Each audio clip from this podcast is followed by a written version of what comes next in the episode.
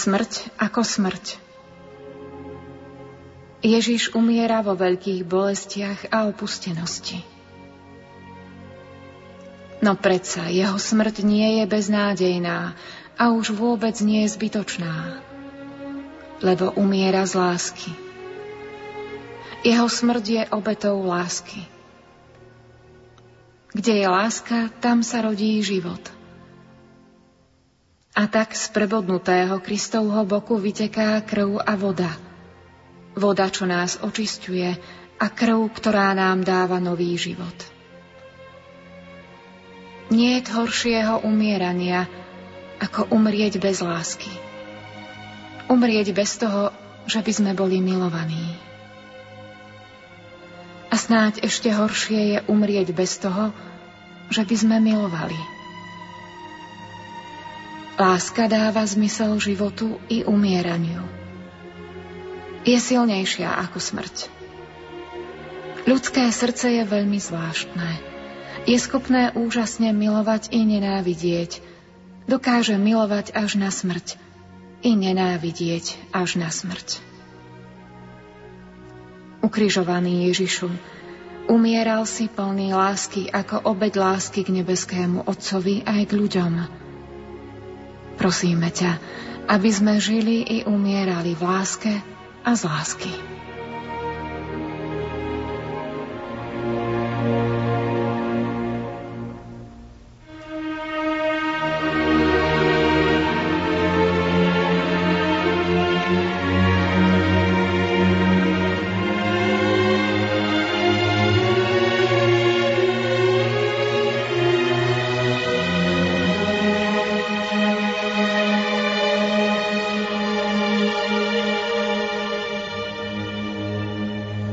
Požehnaný sobotný večer, milí poslucháči, prajeme z Ríma domov na Slovensko.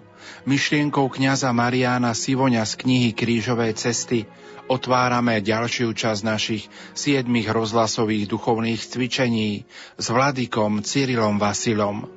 Už o chvíľu opäť prepojíme do kaplnky na kongregácii pre východné cirkvy vo Vatikáne na eucharistickú adoráciu. Technicky spolupracujú Peter Ondrejka, a Pavol Horňák. Nerušené počúvanie vám za všetkých, ktorí sa podielajú na prenose, praje Pavol Jurčaga.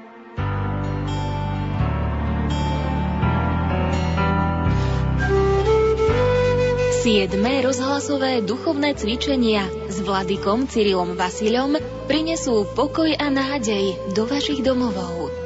Tieto duchovné cvičenia budú bezprostrednou prípravou k sláveniu Veľkej noci, k sláveniu Paschy a teda najlepšou prípravou na ich prežitie je dobre prežiť celého veľkopôstneho obdobia, ktorými sa vlastne toto obdobie môže istým spôsobom zakončiť a môže byť bezprostrednou prípravou na jeho vyvrcholenie. Milostivý čas v rozhovore s Bohom budeme prežívať od čtvrtka 3. apríla do neskorej noci v sobotu 5. apríla. Vo chvíli, keď človek e, je prinútený vydať dôvody nádeje, ktorú má v sebe, hovoriť o viere, ktorú prežíva, tak nejakým spôsobom si ju viacej ozrejmuje a utvrdzuje. Nalaďte sa na chvíle, kedy bude Boh hovoriť k vám prostredníctvom otca arcibiskupa z väčšného mesta. State buoni se potete, tutto il resto è vanità. Jednoducho po slovensky povedané, buďte dobrí, pokiaľ môžete. Všetko ostatné je márnosť nad márnosť rozhlasové duchovné cvičenia počas pôsneho obdobia na vlnách katolíckého Rádia Lumen. Katolíckého Rádia Lumen. s nami, s vašimi myšlienkami. Rádio Lumen.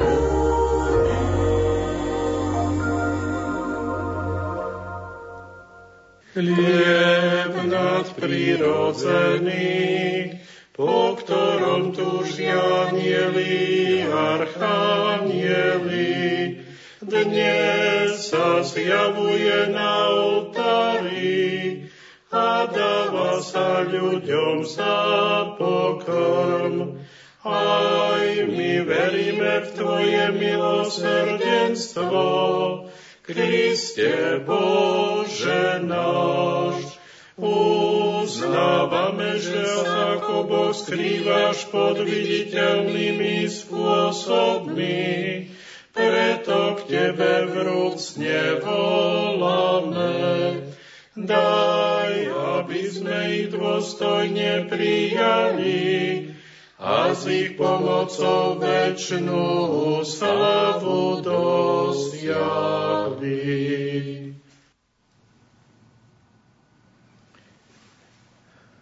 Kláňame sa Ti, Pane Ježišu, chválime ťa a oslavujeme ťa za to, že si tu prítomný, že si tu s nami ako náš Pán a Boh. Ďakujeme Ti za všetkých tých bratov a sestry, ktorí tu sú teraz s nami oslavovať ťa, velebiť ťa a chváliť za všetky tie dobrodenia, ktoré si nám dal zo svojej lásky.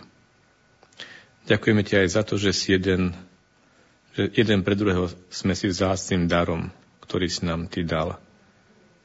Chválime ťa, Pane, a ďakujeme Ti za všetko. Chceme stráviť niekoľko chvíľ v Tvojej prítomnosti. Chceme uvažovať o Tvojich pravdách a o plnení Tvojej vôle. Chceme lepšie spoznať, čo od nás očakávaš. Daj nám silu, aby sme to mohli uviesť do života a tak ťa mohli ešte viac milovať. Sme bytostiami dychtiacimi po šťastí. Na svete vlastne nejestvuje iný problém ako hľadanie šťastia. Takmer nie je ľudskej činnosti, ktorá by mala iný cieľ ako dosiahnutie šťastia. Túžba po šťastí je pohnútkou k činnosti u všetkých ľudí. Sme nepokojnými tvormi, denne pohrúženými v horúčkovitom hľadaní a konaní. Akási tajomná sila nás pobáda k ďalšiemu a ďalšiemu hľadaniu – ale neraz po dosiahnutí cieľa zostane v nás pocit prázdnoty a sklamania, lebo to, čo sme dosiahli, nezodpovedá celkom nášmu očakávaniu. Celá naša bytosť smedí po väčšnosti, po úplnom a trvalom šťastí. Sme posadnutí túžbou po nekonečne.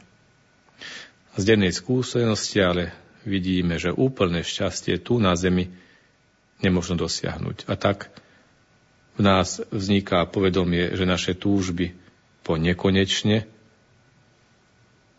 predpokladajú jestvanie osoby, ktorá je nositeľkou všetkých tých dobier, ktoré hľadáme a všetkých tých osobných vlastností, po ktorých túžime. Tou osobou je nekonečný a väčší Boh. Bože, Tvoja múdrosť je nevyčerpateľná, nevyspytateľné je Tvoje konanie, nepredvídateľné sú tvoje cesty. Od teba má všetko svoj začiatok, skrze teba má všetko svoj život, v tebe má všetko svoj cieľ. Ty nás pobádaš, aby sme ťa chválili, lebo pre seba si nás stvoril a nespokojné je naše srdce, kým nespočinie v tebe.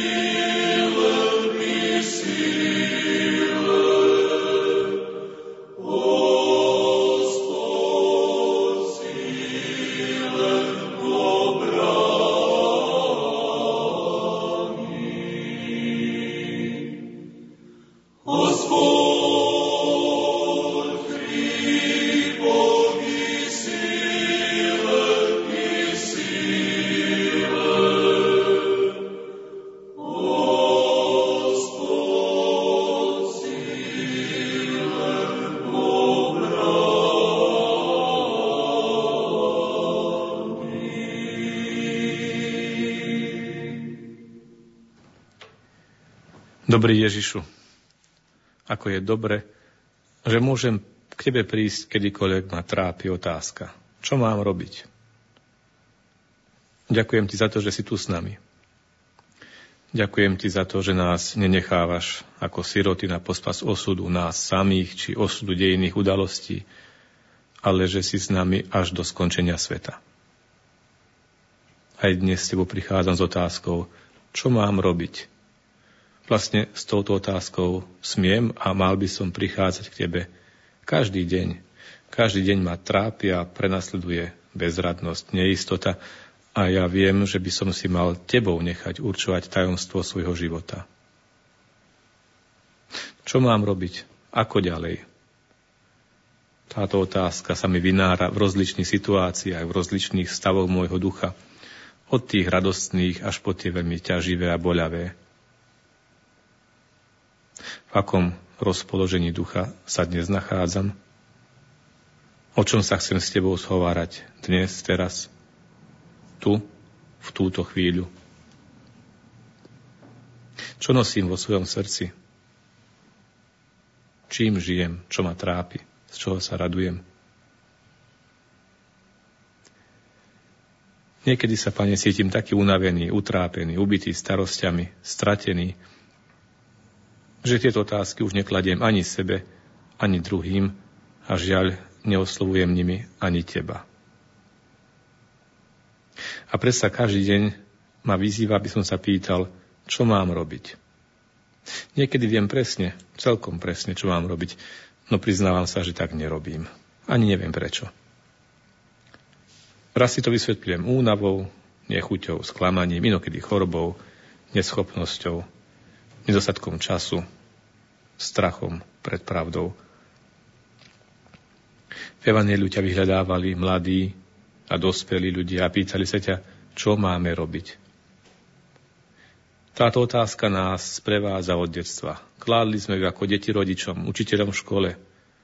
Vyslovujeme ju vlastne stále. Je to otázka, ktorá nás sprevádza životom, ktorá nás dokáže potrápiť.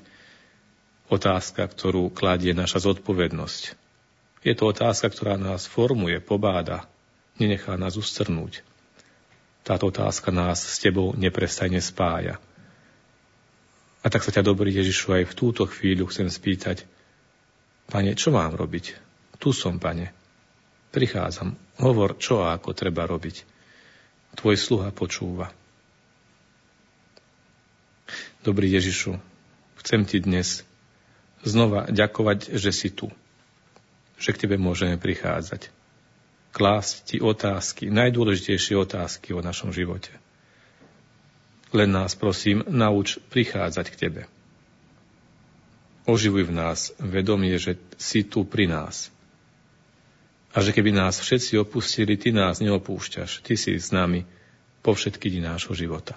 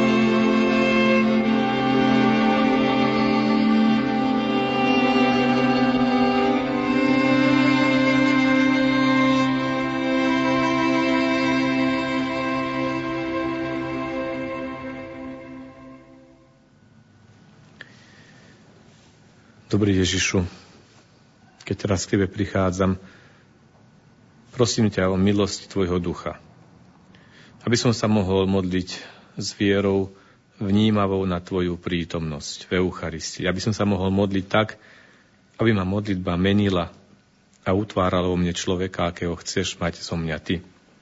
Naplň ma prosím duchom modlitby, aby rástla moja viera a láska k Tebe, aby ma vždy a všade viedlo Tvoje svetlo, Tvoja múdrosť, aby ma sprevádzal Tvoj pokoj, aby som bol schopný hľadieť Tvojimi očami, milovať Tvojou láskou, vnímať Tvojim srdcom, hovoriť Tvojim slovom, trpieť Tvojim krížom, plniť Tvoje poslanie, zostávať v Tvojej láske.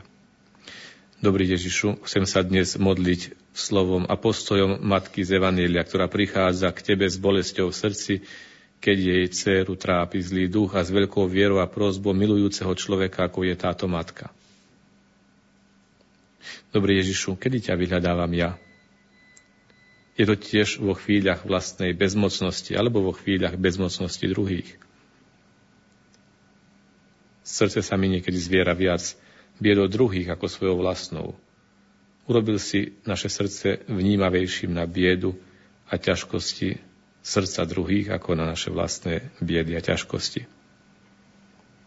Ale sú aj chvíle, keď naša vlastná bolesť keď moje vlastné utrpenie ma celkom zachváti, takže už nie som schopný vnímať utrpenie druhých.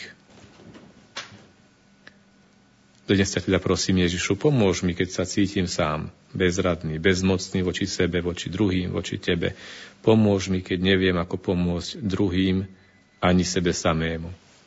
Ježišu, pomôž mi, keď stretávam ľudí, čo sa utápajú v bezmocnosti, do ktorej ich stavia ich zlý životný štýl, choroba, utrpenie, sebectvo, neresť, moc, podvody, zlé vzťahy. Ježišu, pomôž mi, keď sa ma zmocňuje beznádej. Ježišu, pomôž mi, keď sa dostávam na pokraj svojich síl, keď cítim, ako sa ma zmocňuje myslenie a duch tohto sveta. Ježišu, pomôž mi, keď strácam vnímavosť a zmysel pre Božie veci. Pomôž mi, keď sa ma zmocňuje pokušenie a ja opätovne zlyhávam. Ježiš, pomôž mi, keď na teba zabúdam a všetko chcem riešiť svojimi vlastnými silami. Keď som príliš zranený postojmi a správaním druhých a cítim sa slabý niečo na to povedať. Ježišu, pomôž mi, keď sa nechávam unášať svojimi urazenými citmi keď sa stretávam s nepochopením, s ponižovaním, odporom, posmechom.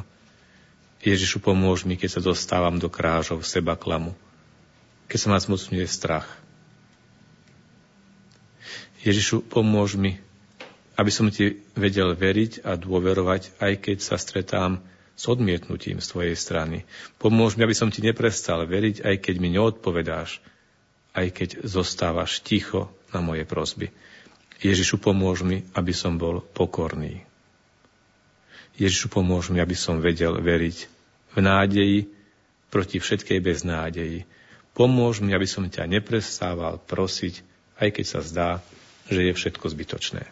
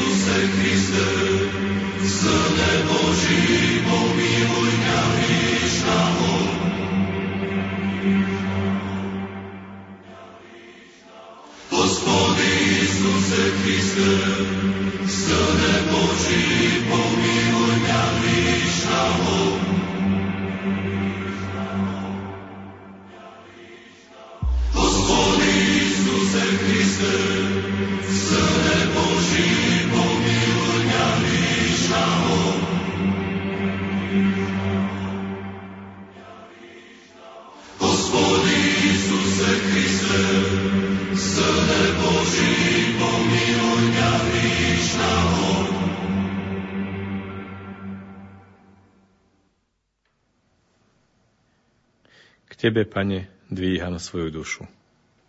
Tebe dôverujem. Bože môj, nech nie som zahanbený a nech moji nepriatelia nejasajú nado mnou. Veď nik, čo dúfa v Teba, nebude zahanbený, ale nech sú zahanbení tí, čo sa pre nič za nič dopúšťajú nevery. Ukáž mi, Pane, svoje cesty a použ ma o svojich chodníkoch. Veď ma vo svojej pravde a uč ma, lebo Ty si Boh moja spása a v Teba dúfam celý deň. Rozpomeň sa, Pane, na svoje zľutovanie a na svoje milosrdenstvo, ktoré trvá od vekov. Nespomínaj si na hriechy mojej mladosti a na moje priestupky, ale pamätaj na mňa vo svojom milosrdenstve, veď si, Pane, dobrotivý.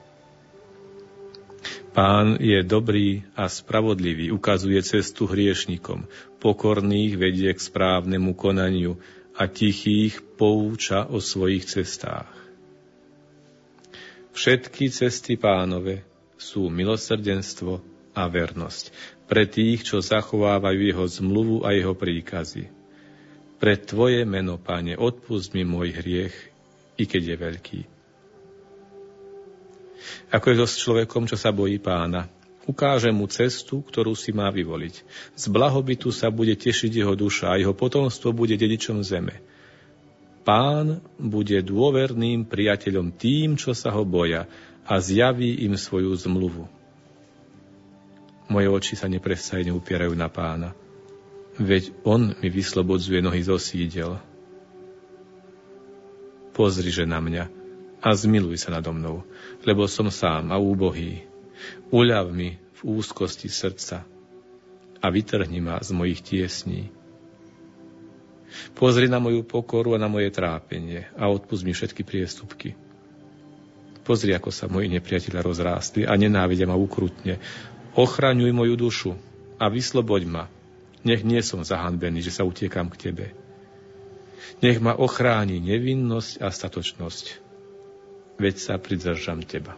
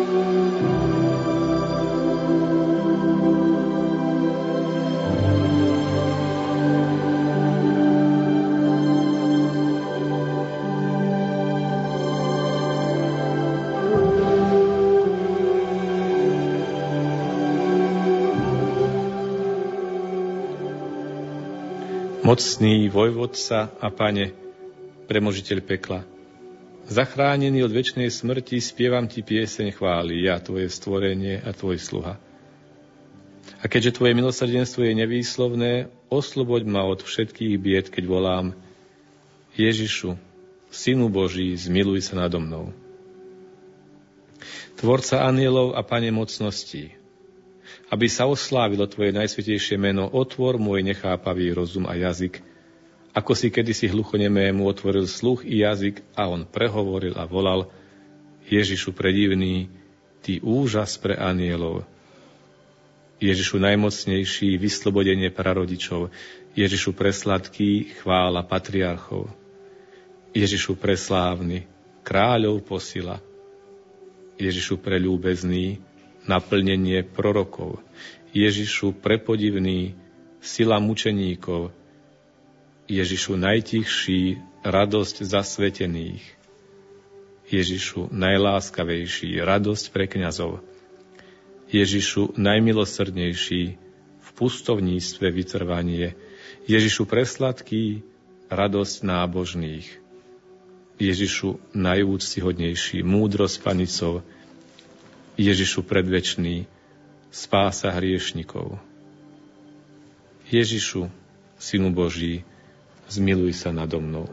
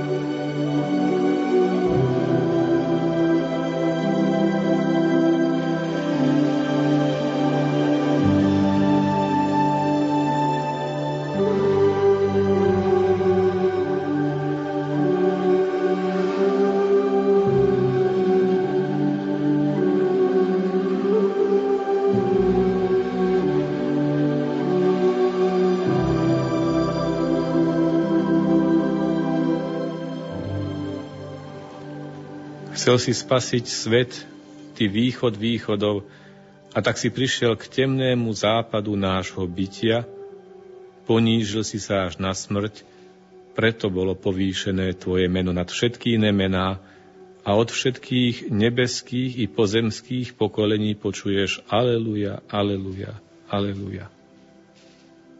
Kráľu predvečný, tešiteľ, pravý Kristus, očisť nás od každej škvrny, ako si očistil desať malomocných. Uzdrav nás, ako si uzdravil ziskuchtivú dušu mýtnika Zacheja, aby sme ti v pokore spievali volali Ježišu, poklad, ktorý nikto zničiť nemôže.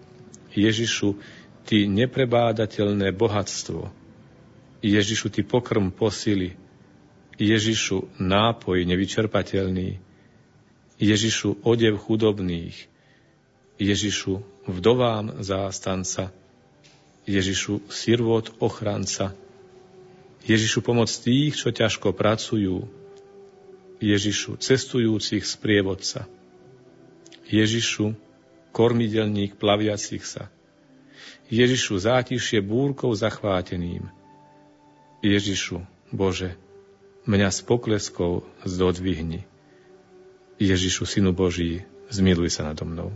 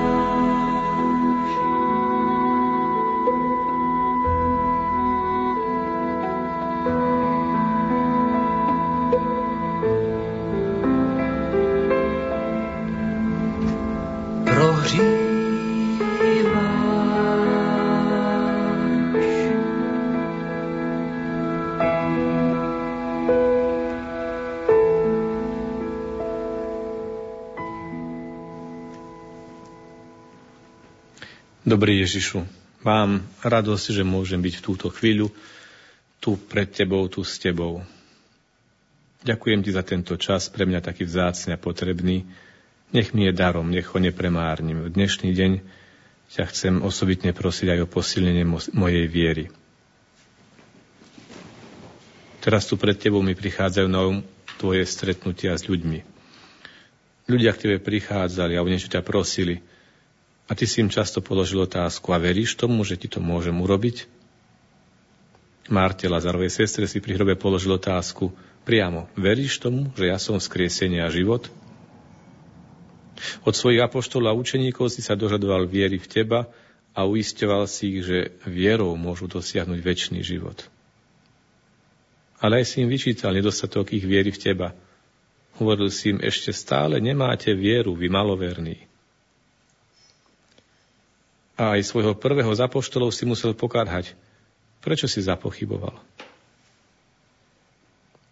Bolesťou tvojho srdca bolo, keď si sa stretal s generáciami ľudí, ktorým viera chýba.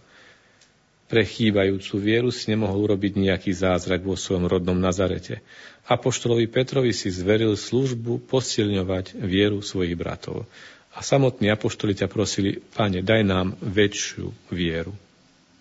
A muž z Evanília ťa prosil, Pane, verím, pomôž mojej slabej viere. Ako je to s mojou vierou v Teba, Ježišu? Keď prichádzam k Tebe, chcem Ti opäť ďakovať za milosť veriť, za túžbu milovať, modliť sa. Teraz ťa chcem prosiť o posilnenie mojej viery. Viery, ktorá je Tvojim darom. Bez viery ťa nemôžem poznať a skúsovať, že Ty si cesta, pravda a život. Ježišu, pomôž mi veriť v Teba.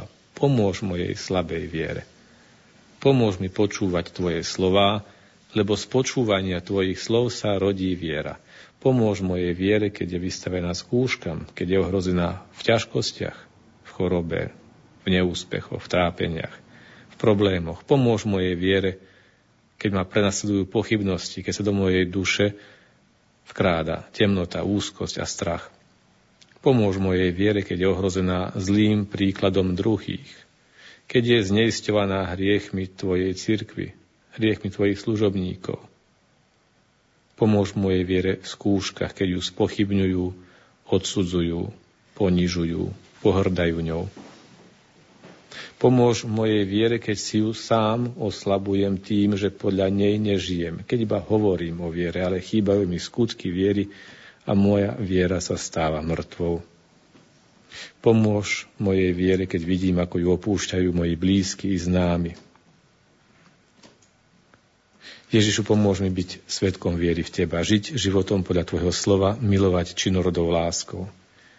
Pomôž mi svedčiť o viere trpezlivosťou, odpúšťaním, radosťou z nádeje, akú mi dáva viera v Tvoje prisľúbenia, šťastím, aké vkladáš do srdca iba Ty, pokojom, ktorý je darom a ovocím Tvojho ducha. Daj, aby som stále, aj vo chvíľach skúšky, mohol skúsovať a vyznávať, Viera je moje víťazstvo. Viera v Teba, Pane, je mojou nádejou. Viera v Teba je mojim životom. Viera v Teba je mojou slávou.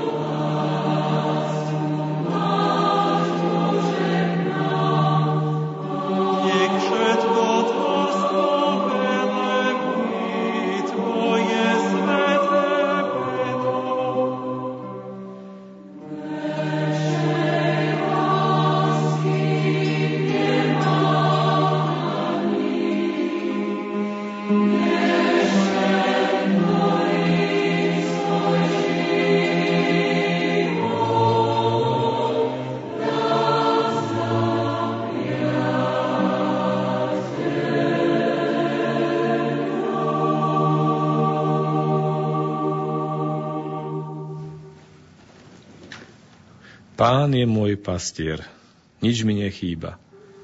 Pasie ma na zelených pašienkach, vodí ma k tichým vodám, dušu mi osviežuje, vodí ma na správnych chodníkoch, verný svojmu menu.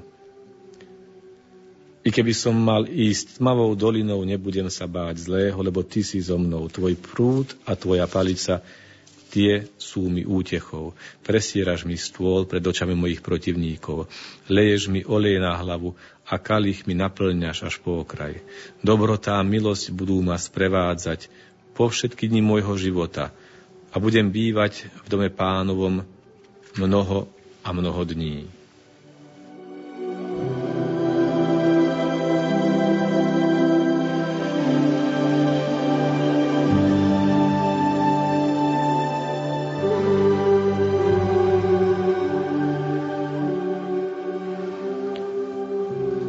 Kto pod ochranu Najvyššieho prebýva a v túni Všemohúceho sa zdržiava, povie pánovi, Ty si moje útočište a pevnosť moja, v Tebe mám dôveru, Bože môj.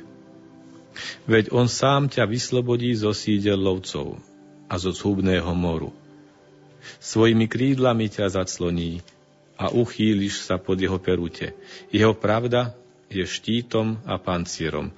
Nebudeš sa báť nočnej hrôzy ani šípu letiaceho vodne, ani moru, čo sa tmou zakráda, ani nákazy, čo pustoši na poludne. I keď po tvojom boku padnú tisíce a desať tisíce po tvojej pravici teba nezasiahne. Budeš sa môcť dívať vlastnými očami a uvidíš, ako sa odpláca hriešnikom, lebo tvojim útočišťom je pán. Za ochráncu si si zvolil najvyššieho. Nestihne ťa nejaké nešťastie a k tvojmu stanu sa nepriblíži pohrom, alebo svojim anielom dá príkaz o tebe, aby ťa strážili na všetkých tvojich cestách. Na rukách ťa budú nosiť, aby si si neuderil nohu o kameň. Budeš si kráčať po vretenici a po zmíji, leva i draka rozšliapeš. Pretože sa ku mne pritúlil, vyslobodím ho. Ujmem sa ho, lebo pozná moje meno. Keď ku mne zavolá, ja ho vyslyším a budem pri ňom v súžení zachránim ho i oslávim. Obdarím ho dlhým životom a ukážem mu svoju spásu.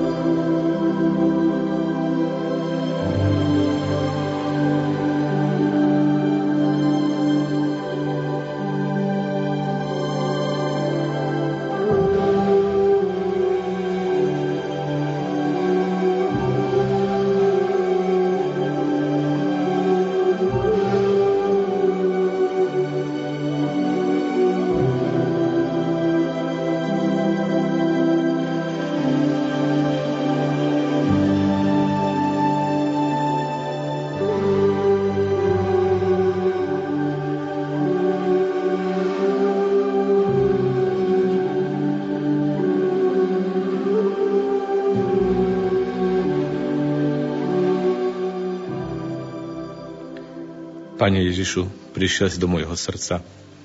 Moja túžba je splnená, prebývaš vo mne a ja prebývam v Tebe.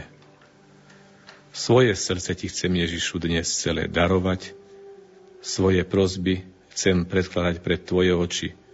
Tvoju múdrosť denne chcem ospevovať. Za Tvoju lásku nepresene Ti ďakovať. Daj mi prosím Tvoju vôľu spoznať, podľa nej aj konať. Nauč ma myslieť, tvojim myslením.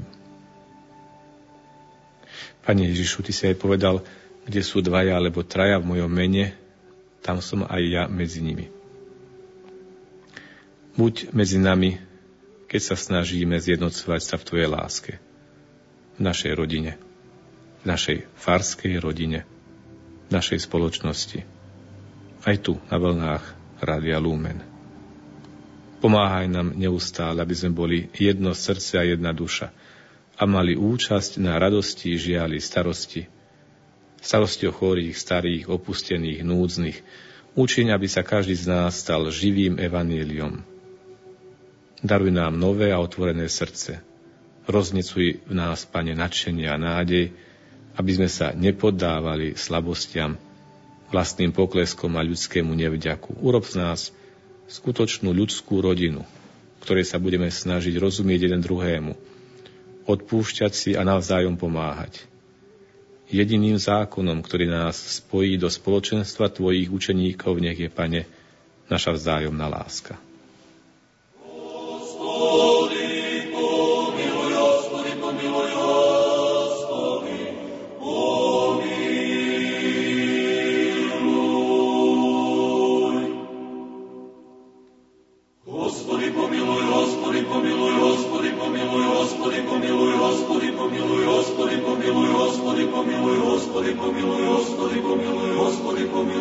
Господи, помилуй, Господи, помилуй, Господи, помилуй, Господи, помилуй.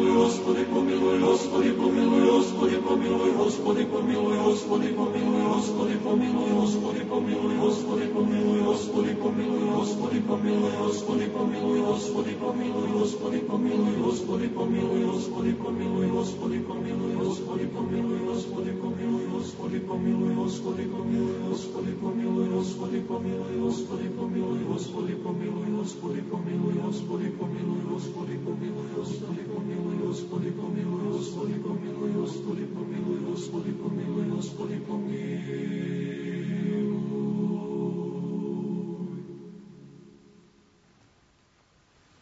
Господи, помилуй.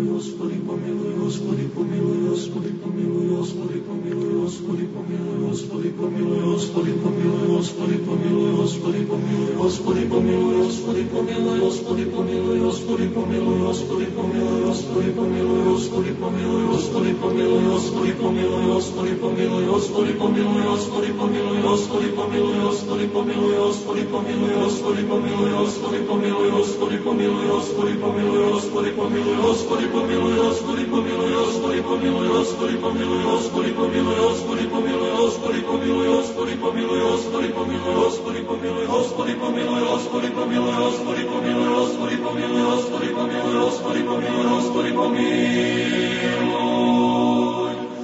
Oh.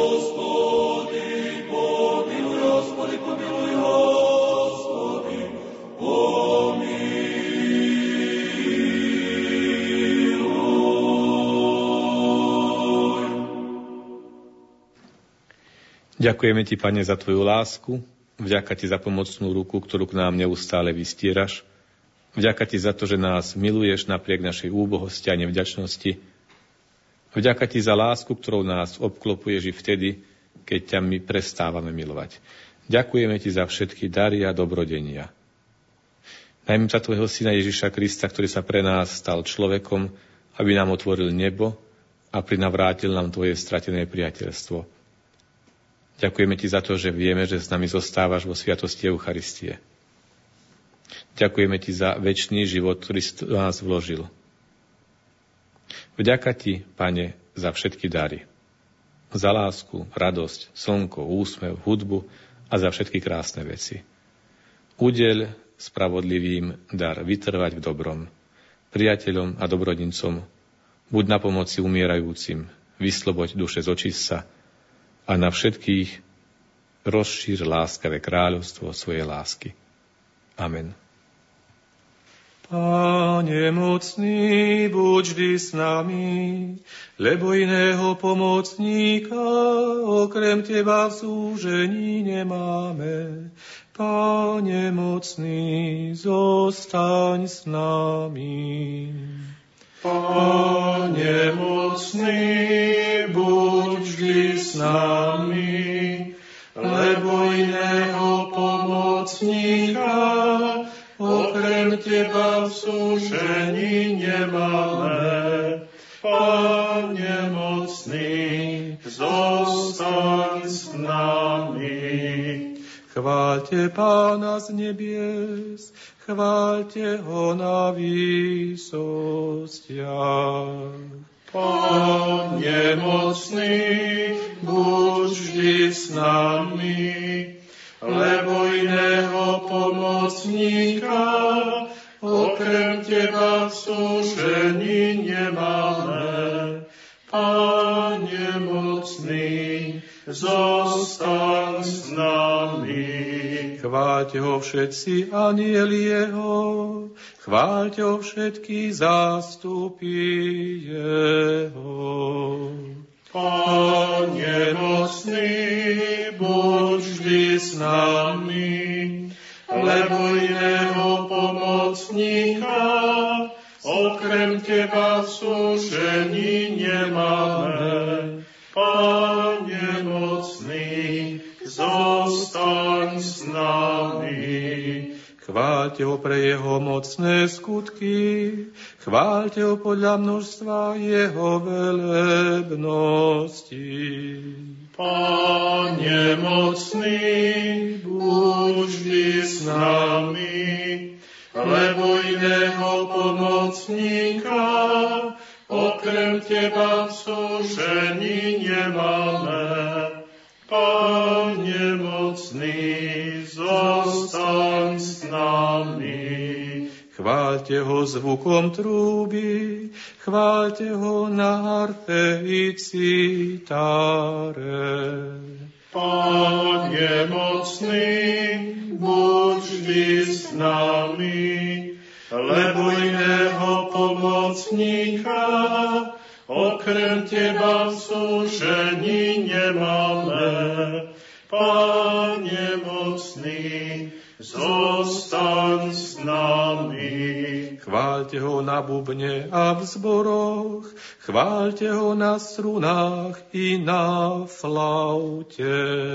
Pane mocný, buď vždy s nami, lebo iného pomocníka okrem Teba v súžení nemáme.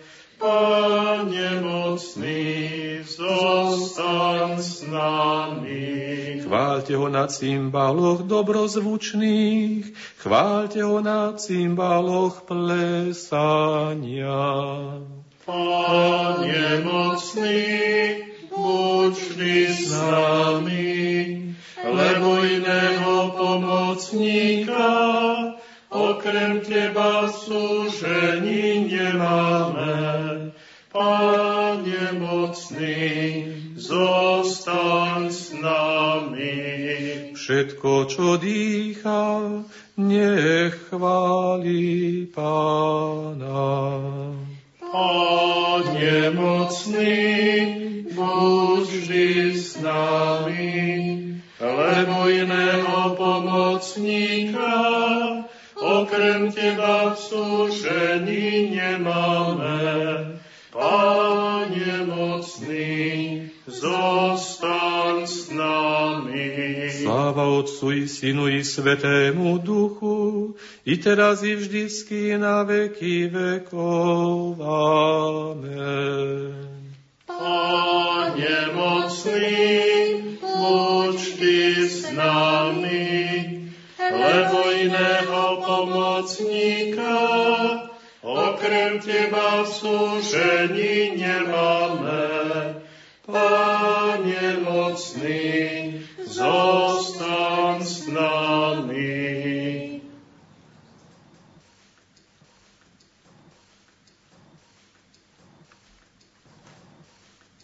Spas lud swój Pan.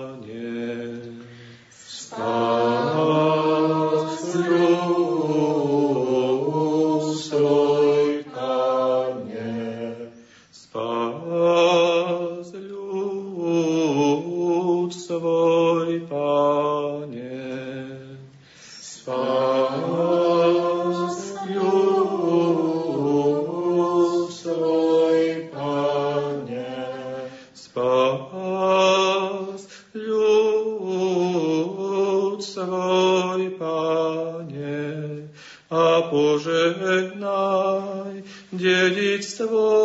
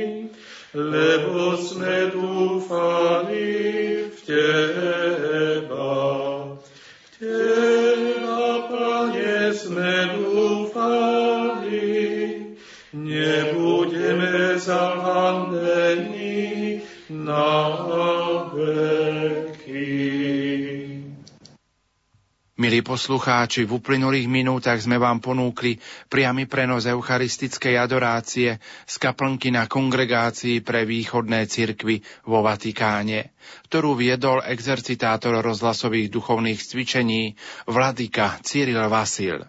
Pokiaľ sa presunieme do nášho provizorného štúdia, my vám, milí poslucháči, ponúkneme zaujímavé rozprávanie. V nasledujúcich minútach to bude rozhovor – s košickým pomocným biskupom monsignorom Stanislavom Stolárikom. Tohtoročná druhá veľkonočná nedela bude tak povediac výnimočná. Budú svetorečení pápeži Jan 23. a Jan Pavol II. Ako sa na túto skutočnosť pozeráte vy? To bude možno jedna z takých najkrajších nedel Božieho milosrdenstva. Možno Pán Boh nám pripraví ešte znova čosi veľmi krásne. Každá táto nedela je veľmi krásna, ale na svetorečenie pápežov Jana 23. a Jana Pavla II. sa dívam s veľkou vďakou. Ešte žijú mnohí pamätníci dobrého pápeža, pápeža dobrého srdca, ako zvykli nazývať súčasníci pápeža Jana 23. Väčšia skupina, ku ktorej patrím i ja, je tých, ktorí pamätajú pápeža Božieho milosrdenstva, Jana Pavla II. Obaja pápeži vydali veľké svedectvo Božej lásky voči ľuďom. Jan 23. okrem iného začal zmeny v cirkvi druhým vatikánskym konciom. Jan Pavol II. zmenil svet zvlášť svojimi cestami. Kto vie, či nemôžeme povedať, že Jan Pavol sa dostal i tam, kam nedošlo požehnanie druhého vatikánskeho konciu. Mám predovšetkým na mysli najmä nekresťanské krajiny cez ich svetorečenie sa akoby celý svet na novo otváral pôsobeniu Božieho milosrdenstva. Pretože obaja pápeži si našli lásku srdc ľudí na všetkých kontinentoch. Ich svetorečenie oslovuje ľudí dobrej vôle na celom svete. Preto dovolím si povedať, že tento deň, prvá nedeľa po Veľkej noci, nebude len sviatkom katolíkov, kresťanov, ale bude sviatkom všetkých ľudí dobrej vôle na celom svete. A dovolte záverečnú otázku. 10. mája budeme putovať na našu jubilejnú púť Rádia Lumen do Sanktuária Božieho milosrdenstva v Krakove. Aké motívy by nás mali viesť putovať na túto púť? 10. mája je 10. jubilejná púť do Lagievník. Bol som na prvej a Jan Pavol II vtedy ešte žil. Ak pán Boh dá, zúčastním sa aj tejto jubilejnej púte a Jana Pavla II. si už budeme uctievať ako svetého. Bude to zvláštny pocit, najmenej dvojakého významu, hoci tých významov je viac. Znova budeme pri pramení, odkiaľ vyšla iskra Božieho milosrdenstva do celého sveta, ale zároveň budeme i na mieste, ktoré je bytostne spojené s pápežom Jánom Pavlom II. On po týchto miestach veľakrát prešiel. On tu nedaleko ťažko pracoval. A on mal v centre mesta svoj biskupský stolec, aby v neľahkej dobe viedol krakovskú arcidiecezu. Okrem toho si pripomenieme jeho slova na adresu matiek. Jeho slova matka, mamám, keďže nedela po sobote je dňom matiek. Budeme vďační, že aj mama nášho národa, sedem bolestná patronka Slovenska, má tu svoje bývanie, svoju kaplnku. My v roku sedem bolestnej Pany Márie, ktorý je jej zasvetený, ju tu chceme pozdraviť a veľmi ďakovať. ďakovať i za pápeža Jana Pavla II. a jeho tri návštevy na Slovensku. Chceme ďakovať za všetky jeho slova, ale v tomto roku zvlášť za slova, ktoré adresovali ľudu našej krajiny a ktoré by bolo vhodné si na novo pripomenúť a premeditovať práve v tomto roku. Nebojme sa ešte dodať, že v Lagievníkach môžeme byť i účastníkmi takej reprízy svetorečenia Jána Pavla II. spred dvoch týždňov v Ríme. Je to naozaj veľa, čo nás v tomto roku pozýva na púd do Lagievník. A duchovný obsah púte je znova veľmi bohatý. Už teraz sa modlievajme za požehnanie jubilejnej púte, podporujme ju aj svojimi modlitbami, aj svojimi možnosťami. A ak je to len trocha možné, tak znova v lagievníkach nechýbajme. Zaujímavosti zo života blahoslaveného Jána 23. približuje správca farnosti Fončorda otec Peter Staroštík. Jan 23. bol tak trochu stelesnením vidieckého kňaza, ktorý miluje každého veriaceho a vie sa postarať o veriacich. Kňaza z vidieka, dobrého kňaza s veľkým zmyslom pre humor a veľmi svetého kňaza. Bol to muž schopný šíriť pokoj, prirodzený, vyrovnaný srdečný pokoj. Pokoj, ktorý sa s jeho zvolením do pontifikátu ukázal celému svetu ako láskavosť. Pohľadenie od svätého Otca – Drahé deti, počujem vaše hlasy. Môj hlas je len jeden, ale zahrňuje všetky hlasy sveta. A tu je naozaj zastúpený celý svet. Mohli by sme povedať, že dokonca aj mesiac sa poponáhľal v tento večer, len sa naň hore pozrite, aby sa díval na toto predstavenie. Zakončujeme tento pokojný deň. Áno, pokojný. Sláva Bohu a pokoj ľuďom dobrej vôle. Pripomínajme si často túto víziu. Keď sa vrátite domov, nájdete tam svoje deti. Pohľaďte ich a povedzte, to je pohľadenie od pápeža. Možno zbadáte slzu, ktorú treba utrieť. Utešte tých, ktorí trpia. Nech trpiaci vedia, že pápež je so svojimi synmi a cérami v hodinách skľúčenosti a trpkosti. A potom všetci sa navzájom povzbudzujme, či spievame, vzdycháme alebo plačeme, Vždy však plný dôvery v Krista, ktorý nám pomáha a počuje nás. Napredujme na našej ceste. Dekalóg pápeža Jána 23. Iba dnes sa vynasnažím prežiť deň bez toho, že by som chcel naraz vyriešiť problém svojho života. Iba dnes si dám veľmi záležať na svojom vystupovaní, na jemnosti spôsobov. Nikoho nebudem kritizovať, ba ani len nezatúžim druhých opravovať či polepšovať, iba seba samého.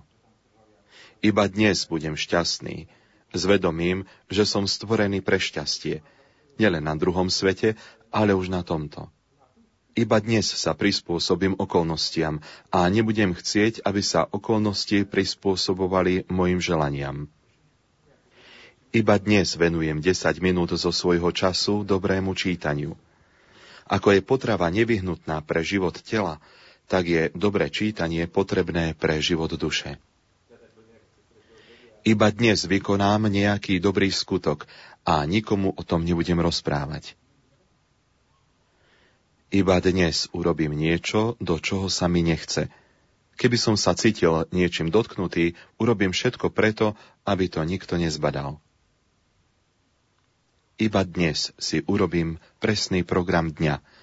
Možno sa ho nebudem celkom držať, ale urobím si ho a budem sa chrániť dvoch ziel, unáhlenosti a nerozhodnosti.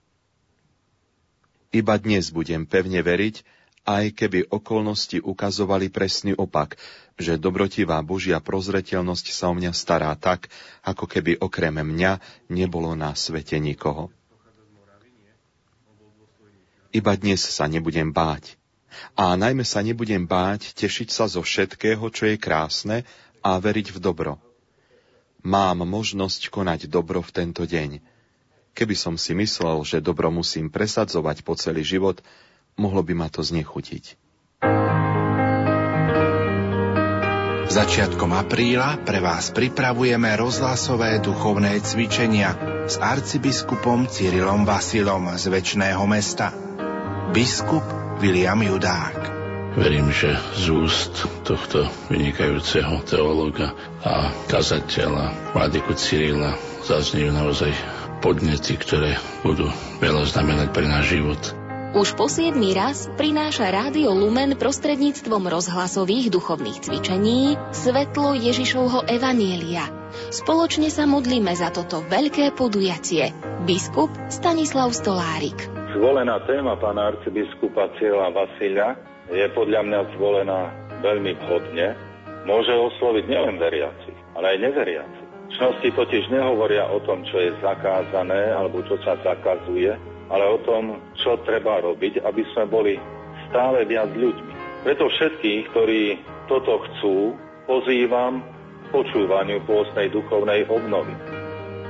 Od štvrtka do soboty pred piatou pôstnou nedeľou rozhlasové duchovné cvičenia vo vysielaní Rádia Lumen. Oslavte spolu s nami Sviatky Ježišovho zmrtvých vstania – Požehnaný sobotný večer, milí poslucháči, z Ríma domov na Slovensko. Pozerám na hodinky 21 hodín 46 minút.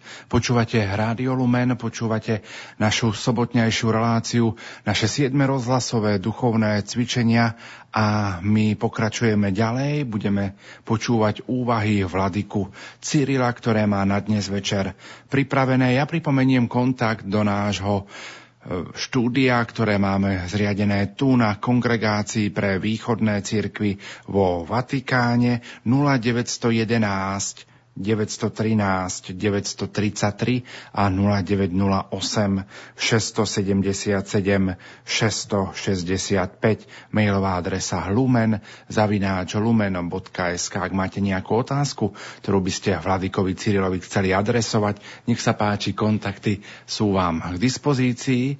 Vladika, v tejto chvíli máte slovo, aby sme sa opäť započúvali do vašich úvah. Milí priatelia, milí poslucháči Radia Lumen, všetci, ktorí sa s nami spájate v tejto chvíli, na to, aby sme pokračovali spoločne v úvahách, v duchovných cvičeniach, ale predovšetkým v hľadaní čo najotvorenejšieho srdca na to, aby sme dokázali prijať do nášho života obnovené rozhodnutie, prežívať ho ako život čnostný. Včera sme si povedali na úvod duchovných cvičení, že vlastne Nejde tak ani o súbor prednášok, ani o výkon akejsi retorickej schopnosti, ale ide o to, aby sme možno niekoľko myšlienok dokázali zachytiť, ktoré zarezonujú v našich srdciach, aby sme potom s nimi pracovali. A predovšetkým nepôjde teda ani tak už následne o prácu intelektuálnu, ale skôr prijatie rozhodnutia, predsavzatia, rozhodnutia vôle, cvičiť sa v tých čnostiach, v tých aspektoch jednotlivých čností, ktoré cítime, že sú najviac potrebné pre náš osobný duchovný život. Včera sme začali úvahou o prvých dvoch tzv. kardinálnych čnostiach. Hovorili sme o opatrnosti, alebo rozvážnosti, či lepšie povedané múdrosti, poukazujúc na to, že nie ide o akési opatrníctvo, ale o tú múdrosť, ktorá je základom každých ostatných, všetkých ostatných čností. O spravodlivosti, ktorá má svoje rozličné rozmery, spoločenskú, rodinnú, osobnú, o solidarite, o rovnováhe, o odozdávaní každému, čomu patrí, o spravodlivosti vo vzťahu k Bohu, teda o čnosti, nábožnosti.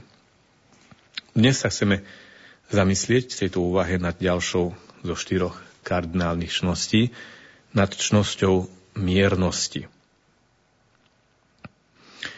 Čo je to miernosť? Býva definovaná ako morálna čnosť, ktorá zmierňuje akúsi príťažlivosť či silu, silu rozkoši a dáva rovnováhu pri požívaní stvorených dobier.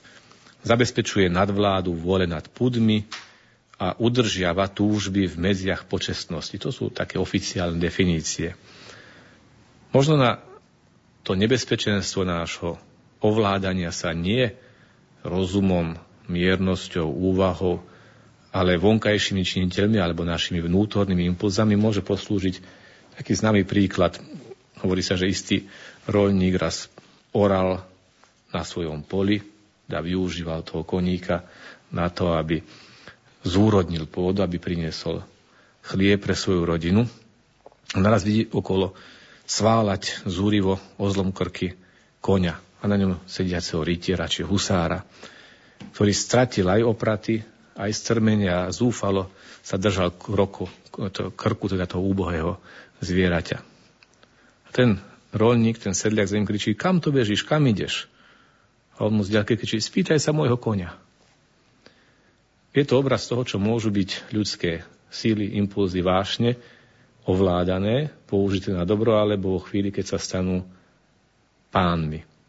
A preto hovoríme o čnosti, miernosti, ktorá je čnosťou, ktorá nám pomáha zameriavať naše zmyslové túžby na dobro, ale zachovať istú zdravú zdržanlivosť.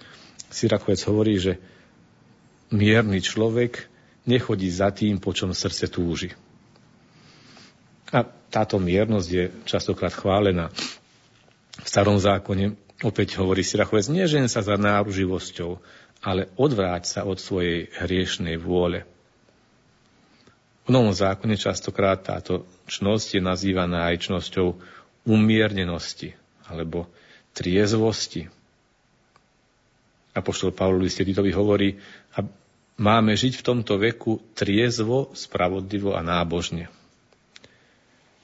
Správne žiť teda nie je nič iné ako milovať Boha celým srdcom, celou dušou a celou mysľou. Aby sa láska k nemu zachovala neporušená a úplná, čo je vlastné miernosť, aby sa nezlomila nejakými ťažkosťami, čo je potom vlastné mravnej sile. Aby neslúžila nikomu inému, čo je vlastné spravodlivosti.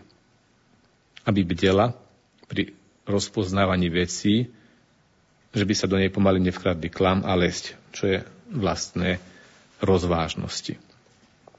Keby sme chceli hľadať v tradičných duchovných cvičeniach svätého Ignáca istú oporu alebo motiváciu nad povzbudením k čnosti, miernosti, mohli by sme povedať, že táto myšlienka sa opakuje v takej tej základnej úvahe typickej pre svätého Ignáca, pre jeho duchovné cvičenia, ktorú nazývame princíp a fundament. Prečítajme si teda tento 23. bod duchovných cvičení. Človek je stvorený, aby chválil Boha, nášho pána, vzdával mu úctu a slúžil mu. A takýmto spôsobom si spasil dušu. A ostatné veci na povrchu zeme sú stvorené pre človeka, aby mu pomáhali dosiahnuť cieľ, pre ktorý je stvorený. Z toho nasleduje, že človek ich má natoľko užívať, nakoľko mu pomáhajú k jeho cieľu a natoľko sa ich zrieknúť, nakoľko mu v tom prekážajú. Preto je potrebné, aby sme sa urobili indiferentnými voči všetkým stvoreným veciam vo všetkom tom, čo je ponechané slobode našej ľubovôle a nie je to zakázané. Takže z našej strany nechceme radšej zdravie ako chorobu, radšej bohatstvo ako chudobu, radšej česť ako potupu, radšej dlhší alebo kratší život, a tak dôsledne vo všetkom ostatnom, túžiac potom ako a voliac si jedine to, čo nás lepšie vedie k cieľu, pre ktorý sme stvorení. Z tohto známeho základného textu, ktorý je obsahom mnohých úvah, reflexí, rozjímaní, exercícií, skutočne si môžeme skôr zapamätať to jediné slovné spojenie, to latinsky tantum quantum, alebo natoľko, nakoľko. Všetky veci sú stvorené pre človeka. A má ich používať ale natoľko, nakoľko mu pomáhajú dosiahnuť jeho vlastný cieľ, pretože človek je stvorený pre Boha. A tak čnosť miernosti nás učí správnemu používaniu vecí. Pomáha nám kontrolovať každé preháňanie, každé zneužívanie. Je to schopnosť robiť to, čo je správne a vyhýbať sa tomu, čo je pomílené. Nazvali by sme aj schopnosťou seba kontroly. Ľudia, ktorí majú naozaj silnú schopnosť kontrolovať seba samých, sú šťastní, sú aj produktívnejší, majú aj medziľudské vzťahy oveľa harmonickejšie. Schopnosť miernosti, seba kontroly, je to istá schopnosť seba záporu, ktorá nás súča- súčasne ale otvára aj k väčšej štedrosti k iným. O, opäť hovorí Sirachovec, nežeň sa za náruživosťou. Odvráť sa od svojej hriešnej vôle. Je to poznanie a uznanie našej slabosti, ktorá je častokrát orientovaná našou vôľou, našou náruživosťou k zlu. Čnosť miernosti nás privádza k tomu, aby sme z tejto kontroly seba samých urobili nástroj duchovného rastu. Apoštol Pavol, Apoštol Peter v svojom druhom liste hovorí, práve preto vynaložte všetko úsilie na to, aby ste k svojej viere pripojili čnosť.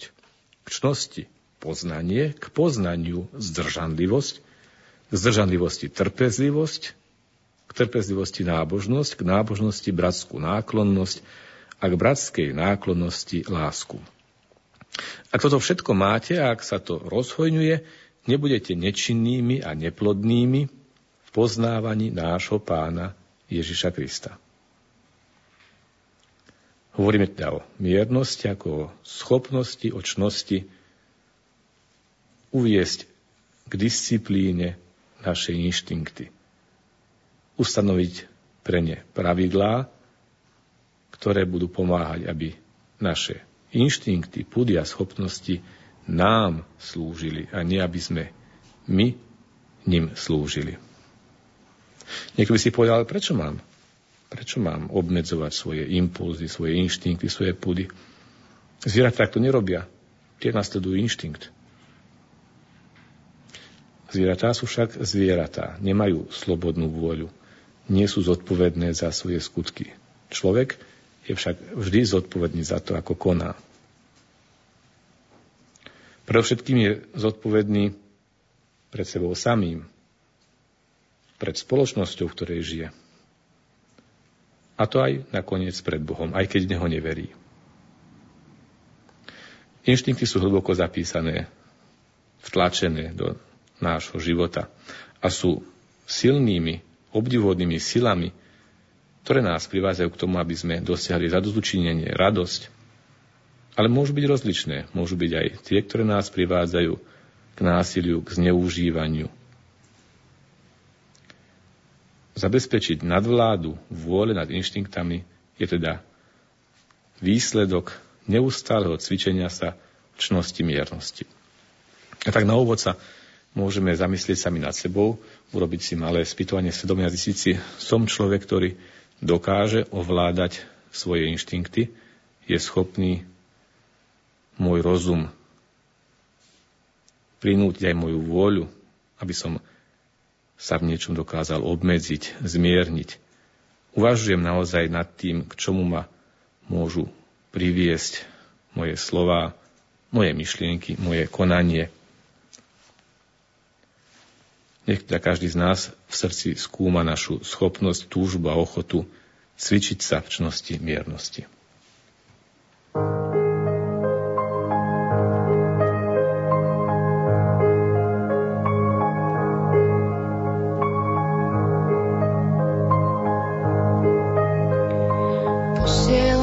Mesačný lúč do tvojej studenej noci Možno si ma mohla chrániť, no teraz budem ja za teba prosiť.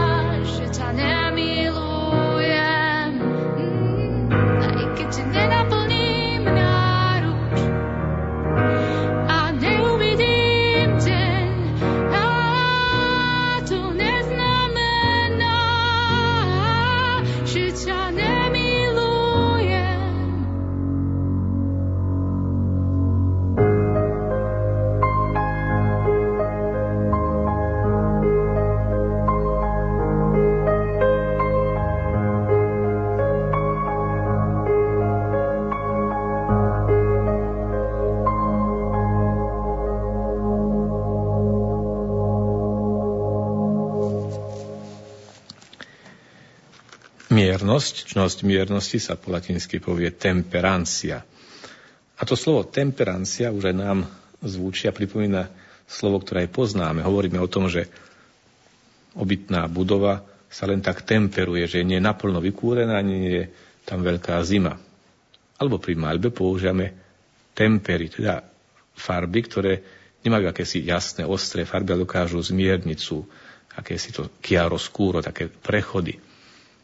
Taliansku, keď hovorím deťom o temperancii, tak časokrát si myslia, že to má niečo spoločné so zastrúhaním cerusky, lebo na to sa používa temperíno, nožiček, ktorým sa má zastrúhať e, ceruska, strúhadlo. Ale nie je to v konečnom dôsledku ani, ani e, tak pomílené.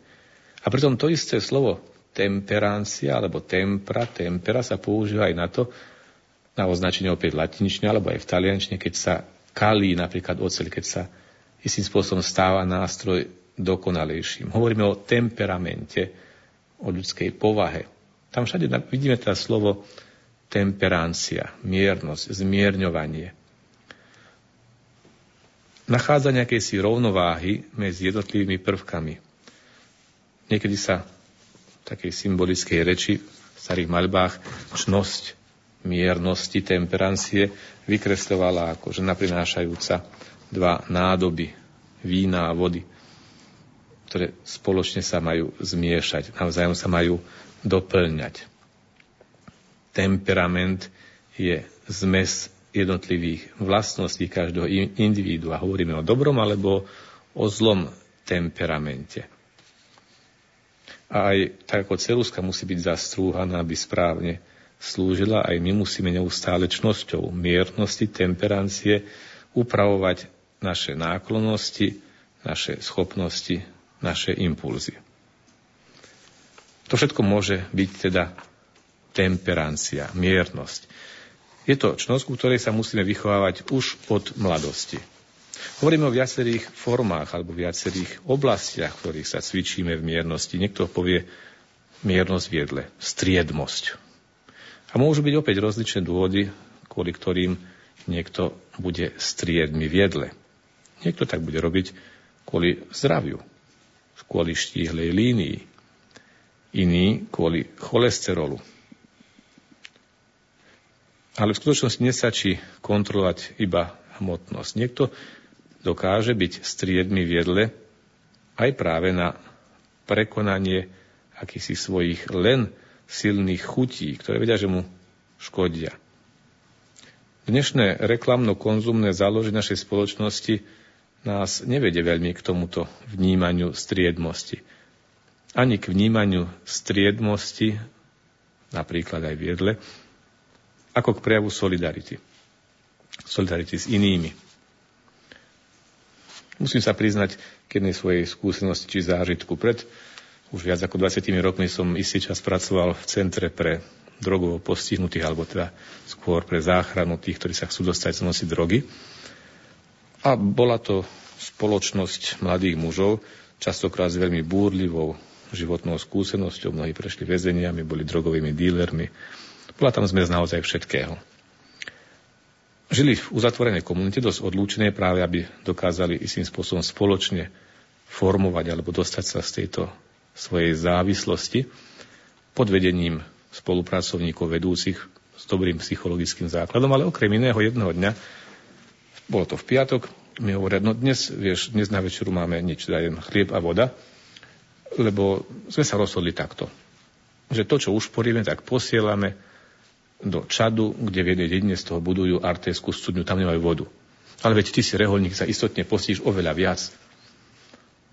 A v tej chvíli som sa musel zahanbiť sám pred sebou. Ne, nevyvádzal som ich teda z tejto ich predstavy, ale že možno ani ja ako reholník si nedokážem nejakým spôsobom zachovať striednosť v jedle, aby som ju obetoval na nejaký dobrý cieľ, na nejaký dobrý úžitok, na nejaký dobrý výsledok, ako znak solidarity. Aj takto prežívaný rozmer striedmosti v jedle, miernosti, môže byť hlboko motivujúci. Aj takto sa človek dokáže, dokáže cvičiť v ovládaní seba. Niekedy hovoríme, všimol si si, bol som tu v Charite v Talianskej, keď prichádza ten bezdomovec, ktorý je Mohamedán, keď mu dáme žemľu, tak vyberie, vyberie šunku a vráti ju na tanierik. Hovorí, ja som Mohamedán. A my, kresťania, máme predpis postice napríklad v piatok od mesitých pokrmov. Povieme, je to predpis, ktorý sa dá istým spôsobom zmierniť tým, že ho nahradíme nejakou modlitbou, ale v skutočnosti nahrádzame ho modlitbou, alebo si povieme ani jedno nakoniec, ani druhé.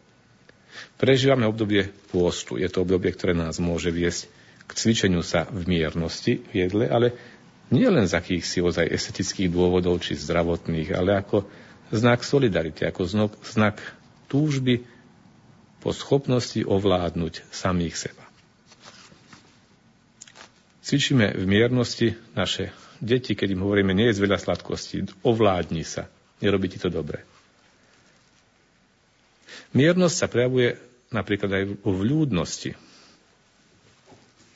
V spoločnosti, kde vždy výťazia výtržníci a zúrivci, ktorí majú takmer morálku akéhosi neandrtálca, sa ovládanie agresivity či hnevu a nevraživosti môže javiť ako zdanlivá prehra. Ale to je v skutočnosti reálny začiatok nového sveta. Miernosť, výchova k miernosti, cvičenie sa v miernosti, zvlášť v niektorých situáciách sa môže prejaviť aj v takých drobných veciach, ako je tolerancia, odpustenie, prosiť o odpustenie a odpustiť, byť sovievavý, preukazovať súcit, to sú úkony vôle. Človek mierny dokáže odpustiť. Prejaviť aj istú pokoru a taký zdravý humor, nebrať sa príliš vážne. Aj to je znak miernosti. Je to odvaha nebyť dokonalý. Dnes žijeme v ovzduší, kde sa očakáva, že každý bude akýmsi supermenom. A preto je nie ľahké udržať na úzde aj superpíchu s neustálým vytváraním trvalého ovzdušia vzdoru. Avšak človek nie je dokonalý. Kto sa cíti dokonalý a spokojný sám so sebou, nehľadá nič nové a preto nič nové nenachádza. Soľou rozvoja sú tí nedokonalí, tí, čo hľadajú, tí, čo si uznajú aj svoju obmedzenosť, nedokonalosť, ale usilujú sa ju prekonať. Najprúčšie frustrácie niekedy vznikajú z namýšľania si. Pokora teda je viac ako jednoduché príjmanie sa. Pokora je začínať všetko, čo sa nás týka, z radosti, že jestujeme. Vnímať život a seba samého uvážene, zmierlivo, mierne. To všetko môžu byť ciele, ktoré si kladieme pri výchove samých seba. Umiernenosť totiž je krása ľudskej osoby. Inštinktívne nás všetkých priťahuje obdiv k tým, ktorí sa vedia kontrolovať bez toho, aby sa stali chladnými alebo ľahostajnými. Miernosť umožňuje objevať bohatstvo osoby. Ten vnútorný poklad, ktorý ostáva skrytý, keď niekto stráca čas konfrontáciou s modelmi predkladanými zvonka. Ktoré sú oblasti môjho života, v ktorých sa potrebujem cvičiť v miernosti? Svetý Ignác opäť v duchovných cvičeniach hovorí o tzv. partikulárnom spytovaní svedomia. Teda je to spôsob cvičenia sa, pri ktorom si predkladám pred svoj duchovný zrak jednu moju konkrétnu slabosť, jeden môj konkrétny dosadok, ten, o ktorom viem, že ho veľmi rýchlo, často a rád v úvodzovkách padám. A aby som teda dokázal naozaj sa v ňom zlepšiť, aby som dokázal túto slabosť prekonať, aby som dokázal toto časté upadávanie istým spôsobom obmedziť a kontrolovať, tak sa sústredím na jeden konkrétny bod. Aby som si nepovedal, chcem byť všeobecne dobrým človekom, ale aby som si povedal, tento týždeň sa budem cvičiť v tejto čnosti, budem si dávať pozor na túto vec. Už spýtajme sa samých seba v oblasti miernosti. V čom by som potreboval byť miernejší? jedle, v nápoji, v sebavedomí, v agresivite, v túžbe po vyniknutí, v túžbe potom, aby všetci chválili, v preukázaní svojich schopností. Hľadajme každý pozor v našom srdci a naozaj si dajme tie pozornejšie každý deň sledovať náš pokrok alebo nie pokrok, obnovujúci túžbu po raste miernosti.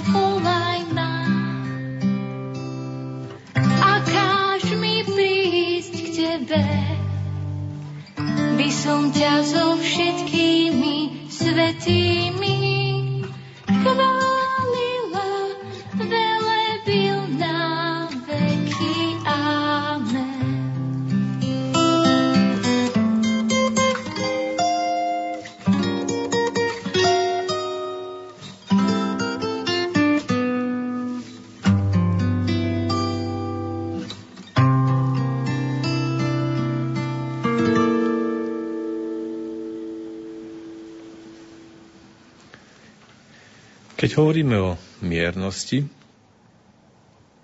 nutne nás toto slovo privádza aj k myšlienke, k spomienke na iný rozmer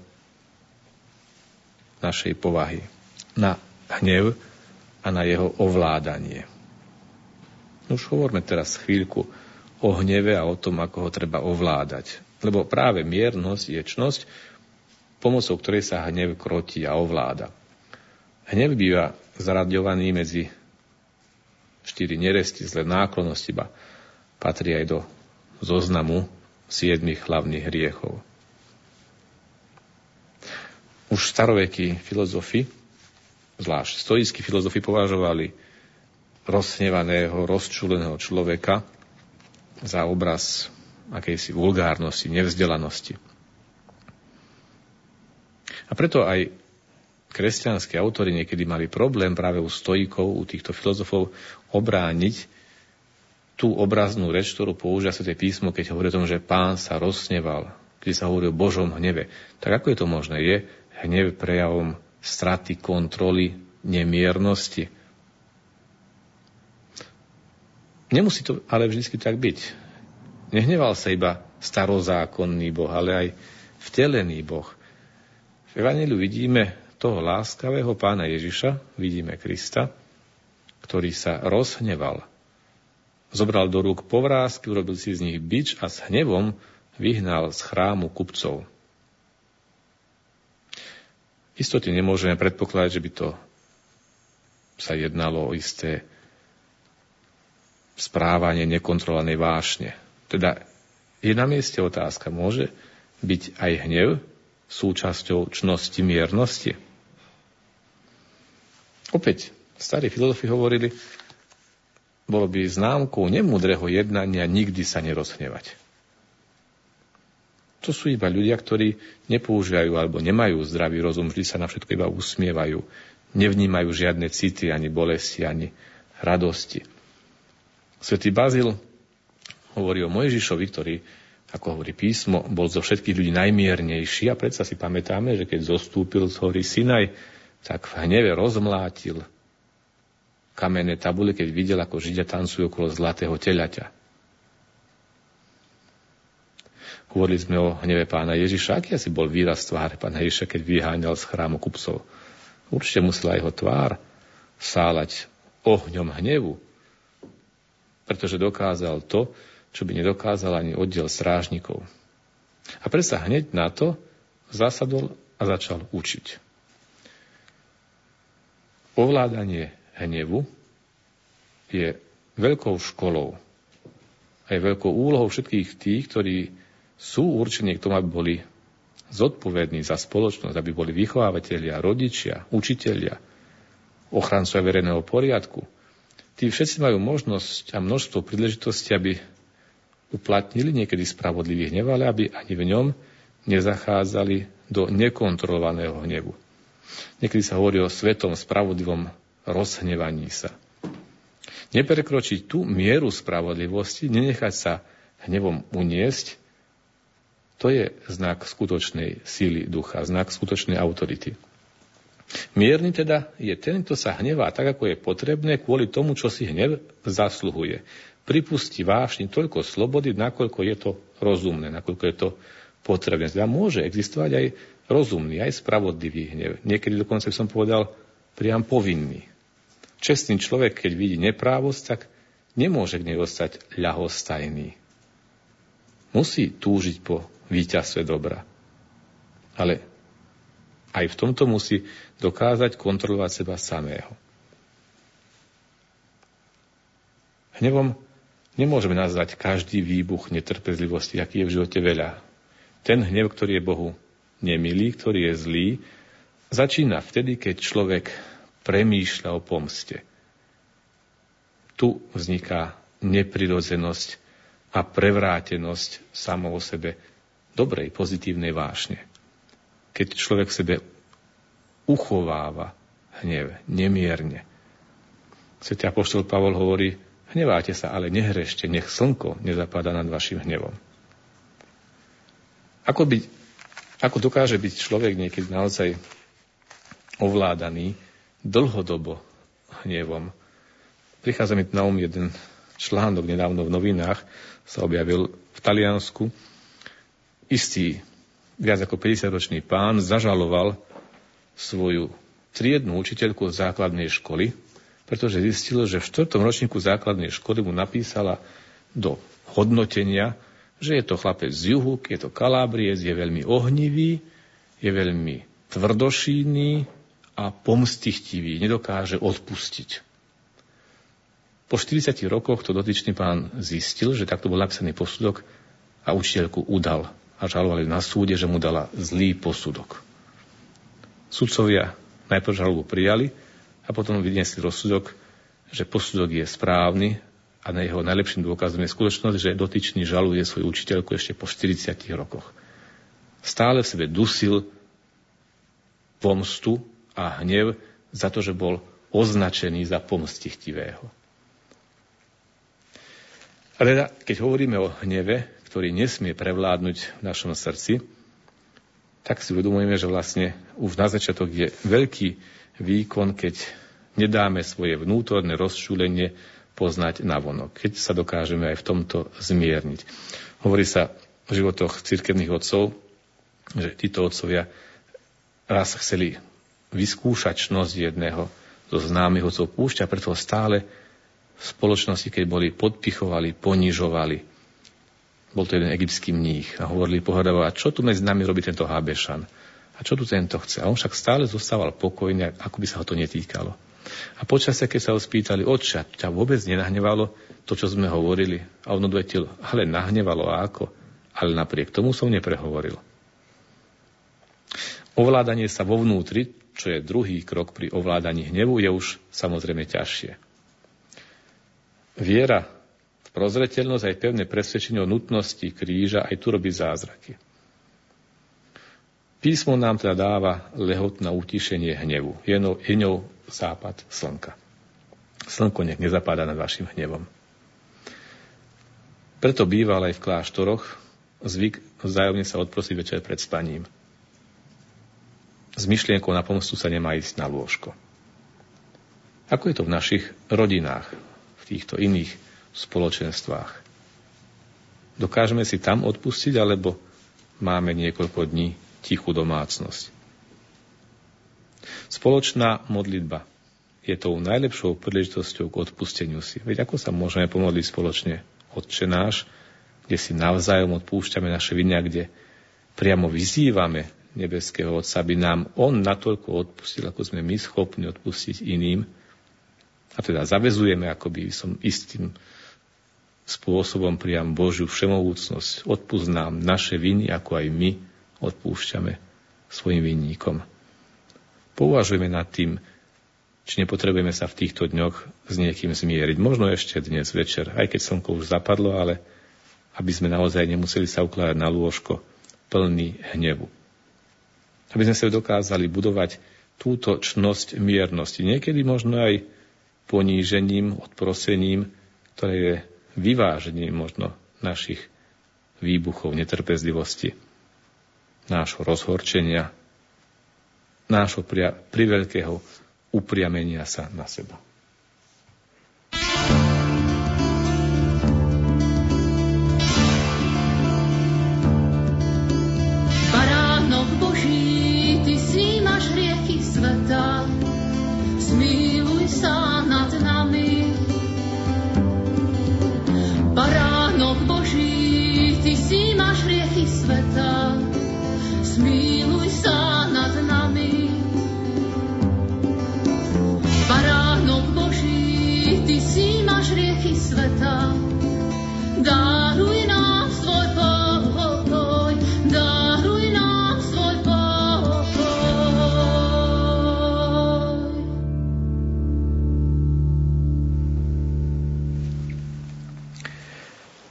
Hovoriac o miernosti, ale aj o ovládaní našej agresivity alebo hnevu, prichádzame vlastne k štvrtej čnosti, poslednému, štvrtému opornému pilieru kardinálnych čností. Je to čnosť zmužilosti, mravnej sily, fortitudo. To slovo zmužilosť budeme používať menej dnes, aby sme vytvorili dojem, že hovoríme len o čnosti mužov. Častokrát je to možno práve čnosť silných žien, mravná sila, fortitudo. Je to čnosť, ktorá zabezpečuje nepoddajnosť v ťažkostiach a vytrvalosť v úsilí o dobro. Mravná sila, vytrvalosť. Posilňuje predsazatie odolávať pokušeniam a prekonávať ťažkosti, osobnom morálnom živote. Je to teda takáto čnosť mravnej sily, ktorá nám dáva schopnosť premáhať strach. Premáhať dokonca aj strach zo smrti. Čeliť skúškam a prenasledovaniam. Robí človeka schopným ísť až tak ďaleko, že sa zriekne vlastného života a obetuje ho na obranu spravodlivej veci. sa hovorí, moja sila a moja chvála je Pán. Jánov Evangelium nám pripomína Ježišove slova. Vo svete máte súženie, ale dúfajte, ja som premohol svet.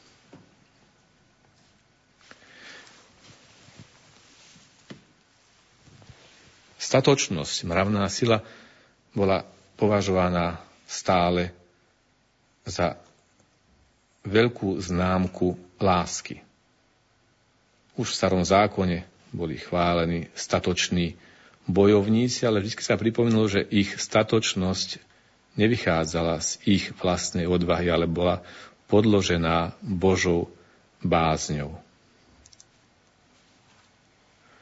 Kresťanskí spisovatelia hovoria o tom, že čnosť, statočnosť mravnej síly je to čnosť, pri ktorej sa človek nespolieha na svoje síly, ale s nádejou sa opiera o Božiu pomoc. Tak premôže všetky obavy a strach z námah a prác, ktoré sa vyskytujú po dobu duchovného života. Od najstarších čias církvy boli uctievaní ako svetí tí, ktorí sa stali mučeníkmi. A medzi nimi mali osobitné miesto, boli najviac vážení tí, ktorí prijali mučeníctvo ako ženy a deti, keďže boli považovaní za slabšie pokolenie. Pretože sa verilo, že práve v ich zmužilosti, v ich odvahe, v ich statočnosti sa prejavila nadtrzená sila Svetého Ducha. Toto je tá známka, ktorou sa odlišuje kresťanská čnosť z mužilosti od akejsi prirodzenej odvážnosti a udatnosti. Samotná odvaha by bola málo platná, pokiaľ by nebola spojená s láskou. Toto je uzáver historického románu, ktorý hovorí o dôležitej udalosti z gréckých dejín, keď bolo Grécko, celá Helada, ohrozená vpádom perského vojska začia z kráľa Xerxesa a malé grécké vojsko pod vedením sparského kráľa Leonida sa postavilo ohromnej presile Peržanov v priesmieku, ktorý sa nazýva Termopily. Historický román jedného anglického autora hovorí práve o tomto dlhom trojdňovom vypetom boji, v ktorom kráľ Leonidas odolával neustálým útokom Peržanov, takže tí boli prekvapení jednak udatnosťou a odvahou Spartanov. Ale pozadie celého románu, alebo rozprávačom románu je posledný preživší Spartan, v skutočnosti prijatý otrok alebo sluha, ktorý slúžil v sparskom vojsku a ktorý opisuje zvyky Spartanov aj spôsob, akým boli vyberaní práve do tohto boja, ktorý bol od začiatku považovaný za jasne prehratý, ale ktorý mal poslúžiť na to, aby aspoň na chvíľu zastavili perskú inváziu a dal Grékom šancu zorganizovať sa. A výsledkom celého jeho opisu je, hovorí, prekonanie strachu nie je, nespočíva v akejsi osobnej udatnosti. Král Leonidas nevyberal tých, ktorí boli najlepší bojovníci v zmysle akejsi techniky alebo najhrdší na svoju odvahu, ale tí, ktorí najviac milovali svoje rodiny. A vyberal aj tých, ktorí mali manželky, ktoré najviac milovali svojich mužov, ale boli schopní a ochotní tento svoj cit podriadiť záujmu vlasti. A tak, keď vysvetľuje na otázky Peržanov, odkiaľ sa berie odvaha Spartanov, hovorí, táto nespočíva v odvahe, ale spočíva v láske. Pretože strach prekonáva len láska. A to je vlastne aj dôvod obdivu kresťanskej čnosti, ktorá vyplýva z kresťanskej lásky. Pri vyznávaní viery pred nepriateľmi história nám ponúka celý rad mučeníkov, ktorí neohrozene vyjadrili svoje presvedčenie obetou vlastného života. Na čele tohto radu je Kristus, ktorý ako náš vodca nám dáva príklad, ako sa zachovať v takejto situácii. Ján Pavel II hovorí, Mučeníctvo je osobitný dar Ducha Svetého, je to dar pre celú církev. Čnosť mravnej sily, čnosť odvahy v fortitudo, zmužilosti nám pomáha vyhýbať sa dvom krajnostiam. Akejsi zmekčilosti na jednej strane a hrubosti, nevzdelanosti na strane druhej. Pri prekonávaní strachu zase zbabelosti na jednej a opovážlivosti na druhej.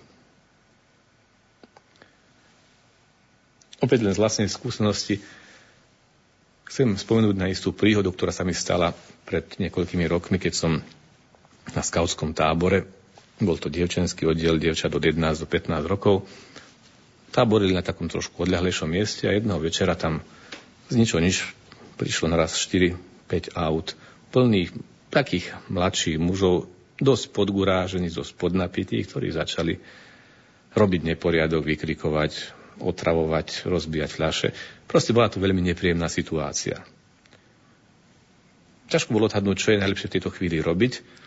Tak som uvažoval, no tu na toho veľa slovami nevyriešime. Zabehnem, dostanú po cersku po papier. Prvá vec, píšem si značky aut, pretože skôr či neskôr budem musieť toto riešiť s policiou. Kým som sa vrátil s papierom a cerusku, aby som si nebara nezapísal značky aut, vidím moju vedúcu skautského delu, Lauru, dievča 19-ročné, 1,50 m vysoké, také malé pivo. Ako v krú, hlúčiku týchto statných podnapitých mládencov, ich dávala do laty spôsobom, akým dokáže len starý kaprál postaviť do radu nováčikov. Vyhnala ich z tábora, zvrieskala ich, vynadala im, takže nakoniec akože v úvozovkách stiahli chvost a odišli. Ja som len čakal, kedy padne prvá facka a potom som vedel, že bude zle. Nakoniec k ničomu tomu nedošlo. Keď sa situácia trochu vyriešila, zašiel som za ňou a hovorím jej, Laura, ty si sa nebála? Hovorí, oče, ja som sa bála, takže som sa až skoro ani vám nepoviem čo. Ale nemohla som to ukázať, však som tu vedúca, ja som tieto dievčatá musela chrániť. To je moja úloha. Spomínam tento prípad vždy, keď hovorím o tom, čo sú to dary Svetého Ducha. Dar sily, dar zmužilosti. Keď hovoríme o čnosti mravnej sily, či odvahy fortitúdo, táto sa prejavuje aj vtedy, keď človek v sebe cíti zodpovednosť za iných. Keď cíti, že koná v mene akéhosi poslania. Vtedy sa nespolieha na svoju osobnú silu, skúsenosť, odvahu, ale je posilnený Božím duchom. Samozrejme, na to, aby sme k takémuto konkrétnemu správaniu došli, potrebujeme sa cvičiť v tých drobných každodenných skutkoch drobnej odvahy a zmužilosti. Napríklad aj pri vyznávaní našej viery medzi priateľmi, medzi blízkymi, ale možno aj medzi neznámymi. Zo skúsenosti vieme, že je mnohokrát ťažšie vyznať svoju vieru, prihlásiť sa k nej, žiť podľa nej, hovoriť o nej práve v kruhu blízkych alebo známych ľudí. Je ľahšie predstaviť si byť mučeníkom v Koloseu, ako sa preženať v závodnej jedálni pred jedlom uštipačné poznámky a výsmech blízkych zraňujú a preto sa im snažíme vyhnúť. A tu nám Ježiš ide opäť príkladom, keď on dopustil, aby ho opustili jeho najbližší, ak sa nemal zrieknúť svojho poslania. Pamätáme si, ako jeho príbuzní ho prišli zobrať domov, pretože hovoria, že sa pomiatol. Čnosť zmužilosti mravnej sily prejavujeme v boji proti zlu aj v našom okolí. Či už ide o ochranu nevinných, o odhaľovanie zla, ak žijeme v skazenom prostredí a bojujeme, aby sme sa sami nepoškvrnili. Aj Kristus napomínal hriešnikov, odhaľoval falošnosť predstavených národa. Najväčšiu odvahu však potrebujeme pri, boju, pri boji so sebou samým. V pokušeniach, v slabostiach, v duchovnej suchopárnosti, ktoré sa objavujú na našej ceste k dokonalosti. A tieto sú veľmi častou príčinou pádov, sklamania, ustrnutia a niekedy aj zídenia z cesty dokonalosti. Teda boj proti sebe samým, vyznanie viery medzi priateľmi, blízkymi, boj proti zlu v našom okolí. To všetko sú každodenné príležitosti k cvičeniu sačnosti, mravnej sily, zmužilosti.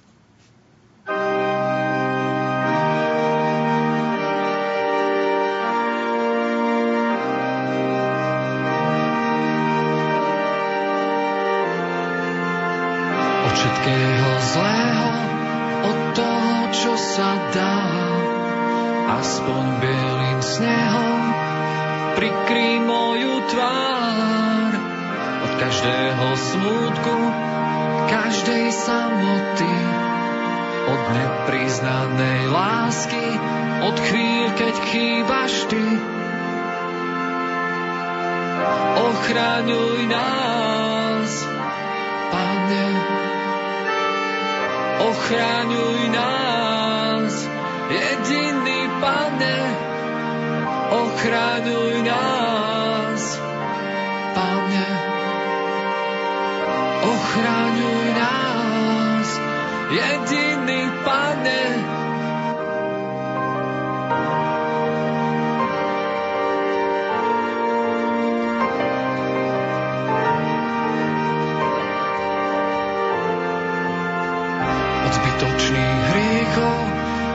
nedostupných slz. Od každého rána, keď chce sa niekam újsť, od všetkého zlého, čo fúka do očí.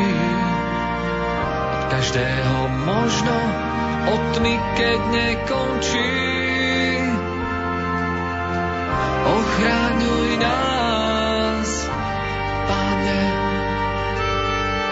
Ochraňuj nás,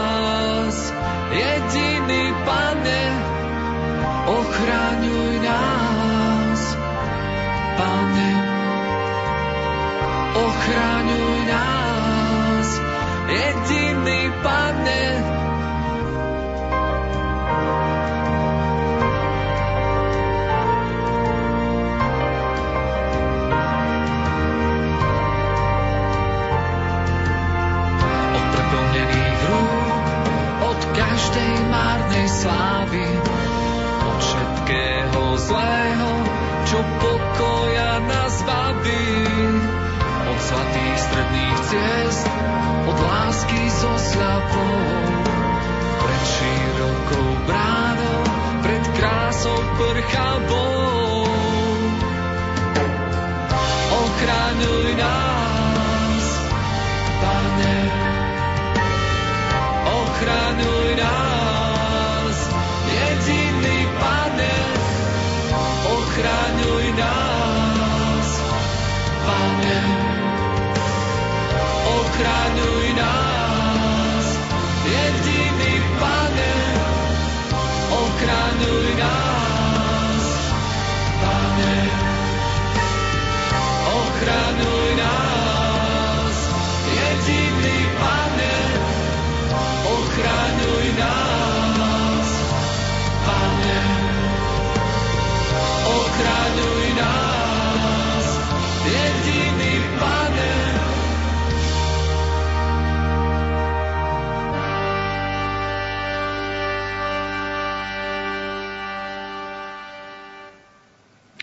Zmužilosť, mravná sila, fortitudo.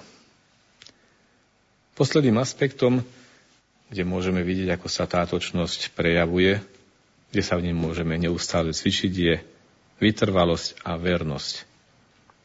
To sú možno tie najhlbšie prejavy naozaj mravnej síly.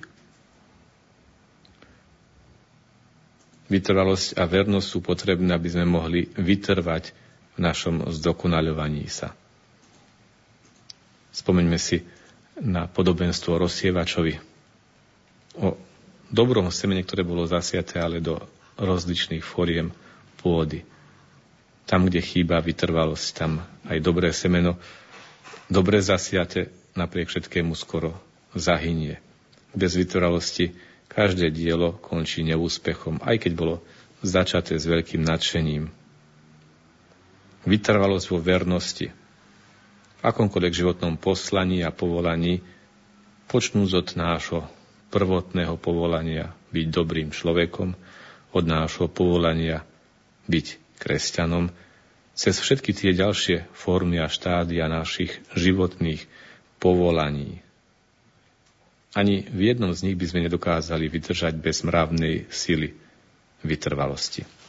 Tá nám pomáha, aby sme sa pri neúspechu zmúžili, schopili a pokračovali ďalej.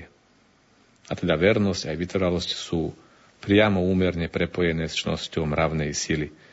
V tejto sa máme cvičiť, ak chcem byť verný svojmu povolaniu, pretože ten, kto vytrvá do konca, ten bude spasený, hovorí pán Ježiš Mar- Markovom Evaníliu. Súčasne si ale pripomíname, že mravná sila, zmužilosť sa prejavuje aj v ďalších pridružených čnostiach. Čnosti veľkomyselnosti. Veľkomyselný je človek, ktorý sa dokáže povzniesť nad bežnú ľudskú malichernosť, nad drobnosti. Nezastavuje sa nad vecami nepodstatnými. Veľkorysý je človek, ktorý sa uspokojí s tým, čo má a dokáže byť štedrý voči všetkým ostatným. Aj to je veľká mravná sila. Tá je spojená opäť aj s trpezlivosťou, ktorá si tiež vyžaduje veľa duševných síl, znášaní časných bremien v nádeji na ich ukončenie. Opakom by tu bola akási sklesnosť či beznádejnosť. Neustále cvičenie sa v mravnej sile nie je teda akýmsi cvičením sa už spomínaných Spartanov, ktorí boli od mala vedení k tomu, aby dokázali znášať bolesti, boli istým spôsobom oberaní o ľudské city, alebo záväzky, aby boli otvorení len pre boj. Náš boj nie je proti mocnostiam tohto sveta. V prvom rade to boj proti našim slabostiam a proti všetkému tomu, čo má v našom vnútri istým spôsobom oslabovať naše prilnutie ku Kristovi. Máme sa pripraviť na ťažkosti a obrniť sa odvahou, pri ktorej ale nedôverujeme sebe, ale Bohu v hlbokej pokore v duchu modlitby.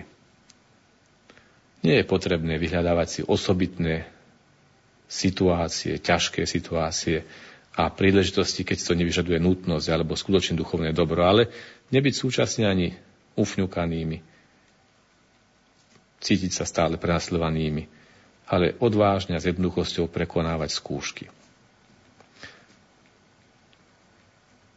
Pápež Jan Pavel II hovoril, Svetý duch posilňuje vôľu človeka a uschopňuje človeka premáhať pokušenia, výťaziť v bojoch zvádzaných vnútri i navonok, premáhať moc zla, najmä satana. Ako Ježiš vedený duchom na púšť a viesť život podľa Evanielia. Bez Božej milosti by sme neboli schopní napredovať a vzmáhať sa v akejkoľvek čnosti. Preto teraz, keď uzatvárame tieto naše meditácie, Pripomeňme si aj to, že akákoľvek čnosť v nás môže rásť len s pomocou Božej milosti a túto Božiu milosť sebe získavame, posilňujeme, rozvíjame pristúpaním k sviatostiam, spájaním sa s Bohom v modlitbe, prozbou o Božiu pomoc. Majme za príklad našu nebeskú matku, panu Máriu, ktorá bola otvorená Božej milosti, ktorá mohla ako pokorná služobnica byť pre nás vzorom múdrosti, pretože uvažovala neustále v svojom srdci nad všetkými vecami, ktoré videla, ktorá bola nevestou sv. Jozefa, muža spravodlivého, ktorý nebol človekom mnohých slov, ale spravodlivých skutkov, ktorá dokázala mierne znášať všetky ťažkosti života, aj vtedy, keď bola pod Kristovým krížom, kde prejavila svoju silu, odvahu a vytrvalosť v spolucítení s tým umúčením jej syna, ktoré malo priniesť spásu celému svetu. Keď sa teda my budeme usilovať o rozvíjanie všetkých týchto čností, múdrosti alebo opatrnosti, spravodlivosti, miernosti a mravnej sily, budeme sa tak pripodobňovať tej, ktorú nám kladie Pán Ježiš z kríža za našu matku, slovám z toho Jána, hľa tvoj syn, hľa tvoja matka. Pod jej ochranu sa chceme zveriť, do jej prozieb a modlitev zahrnúť všetkých nás, ktorí sme sa zúčastnili na týchto rozhlasových duchovných cvičeniach. thank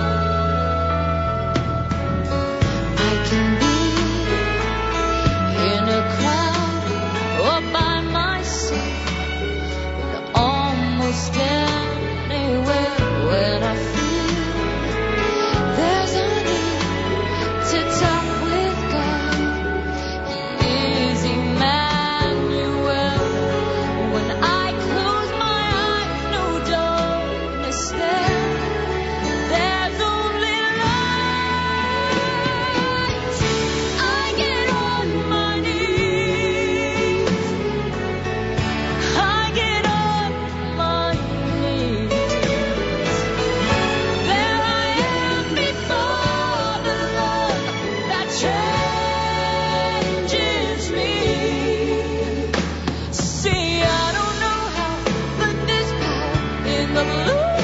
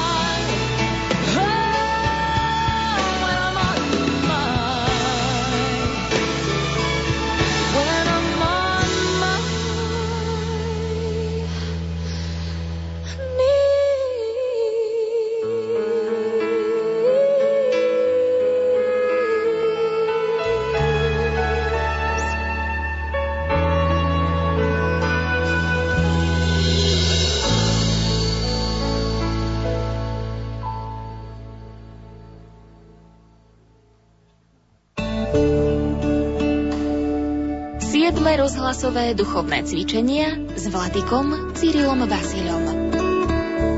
Pane, tvoj hrob je nádejou sveta.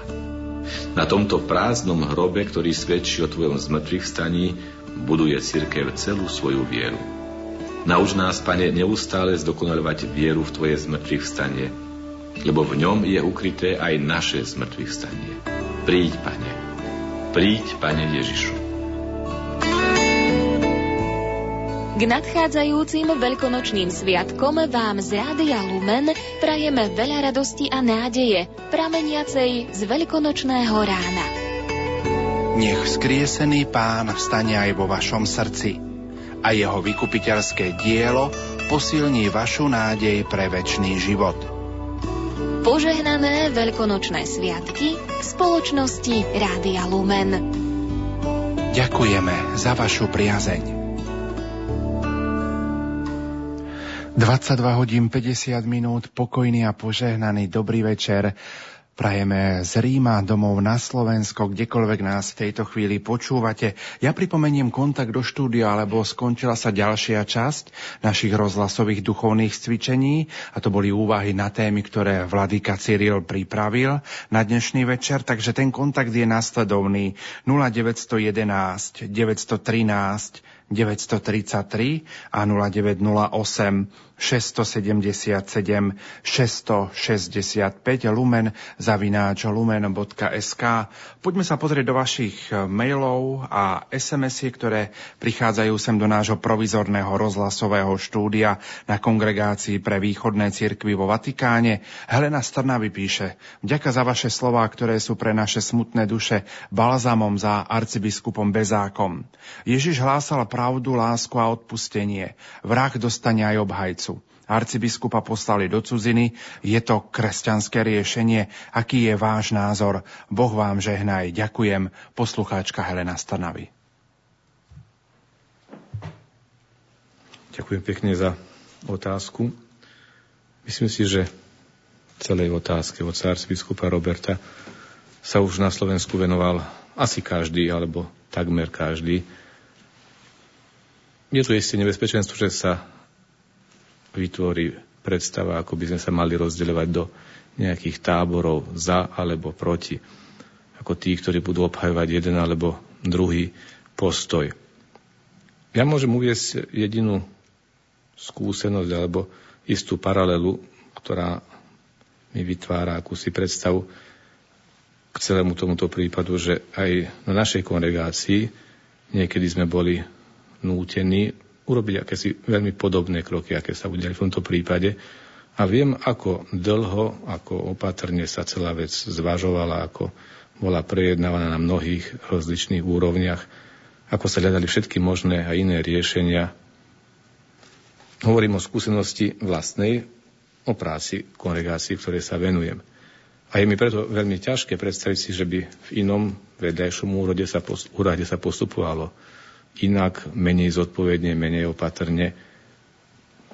Samozrejme pri všetkej možnosti dopustiť sa aj omilu, aj nedocenenia nejakých skutočností alebo precenenia, ale pri celom tomto hodnotení, pri ktorom naozaj väčšine alebo takmer všetkým zúčastneným v debatách a v zápalistých rozhovoroch chýbajú základné informácie, tak ako chýbajú základné informácie v tejto veci aj mne, si uvedomujem len slova svetov Ignáca, práve z duchovných cvičenia. Možno sú to tie slova, ktorými sa môžeme aj k tejto veci postaviť práve preto, že sme v duchovných cvičeniach. Svetý Ignác hovorí, aby ten, kto dáva duchovné cvičenia, ako aj ten, kto ich robí viac, si navzájom pomáhali a mali väčší úžitok, treba predpokladať, že každý dobrý kresťan musí byť ochotnejší skôr zachrániť výrok blížneho, než ho odsudzovať. A keď ho nemôže zachrániť, nech skúma, ako tú vec rozumie. A ak ju zle rozumie, nech ho láskavo opraví. A keď to nestačí, nech hľadá všetky primerané prostriedky, aby výrok dobre rozumel a tak ho zachránil. Samozrejme, tento predpoklad, toto kritérium platí na všetky strany. Hovorili sme o čnostiach, múdrosti či opatrnosti, o spravodlivosti, o miernosti a o mravnej sile. Ja si myslím, že skutočne pozná celú situáciu zo všetkých aspektov jedne Pán Boh. Ale všetci zúčastnení, priamo zainteresovaní, tí, ktorí majú naozaj poznanie celého pozadia prípadu otca Roberta, on sám, aj tí možno v úvodzovkách z opačnej strany, sú aj teraz, aj v týchto dňoch neustále vyzývaní k tomu, aby preskúmali svoje slova a skutky z hľadiska práve možno týchto čností, z hľadiska opatrnosti či múdrosti, či boli na dostatok, dostatočne múdri a opatrní v slovách, vyjadrovaniach, v skutkoch. Či naozaj všetci zachovali spravodlivosť, či pri celej tejto kauze v úzovkách Niekto sa snažil aj o miernosť alebo len o vyhrotenie. A v každom prípade akýkoľvek postoj si vyžaduje fortitúdo, mravnú silu. Buď k prijaťu aj ťažkých rozhodnutí pre niekoho iného a k prijaťu ťažkých rozhodnutí naložených zo strany niekoho iného. Nakoniec jediným spravodlivým sudcom je pán, ktorý pozná tajomstva našich srdc. Som pevne presvedčený, že aj otec Robert dokáže prežívať aj tieto veľkonočné dni. Možno v úvodzovkách cudzine, ale na svete sme všetci cudzinci a celý svet je našim domovom, s rovnakou ochotou, radosťou a láskou, ako túžil odovzdávať Kristovo posolstvo svojim veriacim na tom mieste, kde bol určený Božou proziteľnosťou a rovnako to bude robiť aj na tom mieste, kde je dnes. A tí, ktorým leží na srdci dobro církvy a ktorí prijali rozhodnutie, ktoré nemôže, jasne, že nemôže byť chápané a príjmané všetkými, budú sa rovnako snažiť v svojom srdci rozvíjať tie isté čnosti, ktoré ich budú viesť k neustálej opatrnej múdrosti, v túžbe budovať spravodlivosť, zachovať miernosť, ale preukázať, keď je to potrebné, aj mravnú silu. Môžem ďalším SMS-kám? Nech sa páči. Vladika, žijú cirkevní hodnostári naozaj v takom prepichu a hojnosti, ako sa nám to snažia nahovoriť svetské médiá? Neviem teda, ktoré svetské médiá a aké informácie majú o cirkevných hodnostároch, lebo už samotné slovo cirkevný hodnostár znie, by som povedal, tak veľmi trošku archaické, alebo už hneď istým spôsobom klasifikuje človeka do kategórie ľudí, ktorí teda sú akýmsi spôsobom mimo či nad. Prepich cirkevných hodnostárov, áno. Istým spôsobom môžem povedať, že aj ja žijem v prepichu. E, žijem v prepichu, pretože mám v úvodzovkách zabezpečené trikrát do dňa teplú stravu, miesto bývania, v úvodzovkách minimálny, stabilný plat. Pokiaľ sú to známky prepichu, väčšina ľudí totiž na svete nemá tieto splnené požiadavky. Byt, zabezpečený plat. Možno mnoho ľudí trpí, trpí hladom. Istým spôsobom ide o veci možno veľmi, veľmi relatívne. Čo znamená prepich? Prepich auta. Isté, keď som v Etiópii prechádzal autom z nunciatúry a videl som ľudí, ktorí kráčajú 20 km za vodou, deti, ktorí do školy 8-9 km peši. Cítil som sa trošku nepríjemne, pretože som sa cítil cirkevným hodnostárom, ktorý žije v prepichu. Keď som mojej Toyote zapichnutý v rímskej doprave medzi ďalšími stovkami podobných aut, tak sa necítim, že žijem v prepichu. Častokrát ide o naozaj veci mimoriadne relatívne. Len tak na okraj práve včera, keď sme priebehu ešte vysielaní boli spolu kúpiť s pracovníkmi Radia Lumen e, pizzu vedľajšej e, pizzerii, tak sme tam naraz vošli len dvaja, pred nami stali si starší pán a hovorím, vieš, kto je tento pán? No, to je kardinál Versaldi, šéf governatorátu. No, tak si kúpil nejakú pizzu na večeru. Stála tam v rade. Je to známka pre pichu? No neviem. Možno mohol ísť do lepšej reštaurácie. Je pravdou, že v minulosti zvlášť cirkevné hodnostárske postavenie bolo spájane častokrát aj naozaj s nemiernym prepichom, s nemiernosťou, pretože sa spájajú s istými svetskými funkciami. Ja som to práve hovoril, vidíš, kedy si tento kardinál tieto funkcii pred 300 rokmi, keď sa pohyboval po meste, ako sprevádzalo 200 jazdcov na koňoch. To bol kedysi cirkevný hodnostár. Hovorím, je to naozaj vec veľmi relatívna, ale ja si myslím, že tie médiá, ktoré hovoria o prepichu, neviem, či majú naozaj len jediný úmysel povzbudzovať všetkých čností miernosti a chudoby a solidarity, alebo im skôr ide o to, len aby poukázali na niečo, čo môže podráždiť tých ľudí, ktorí možno naozaj nemajú také materiálne zabezpečenie, ako môžu mať ľudia v inom postavení. Ale potom by sme mohli hovoriť o prechy, prepichu kohokoľvek.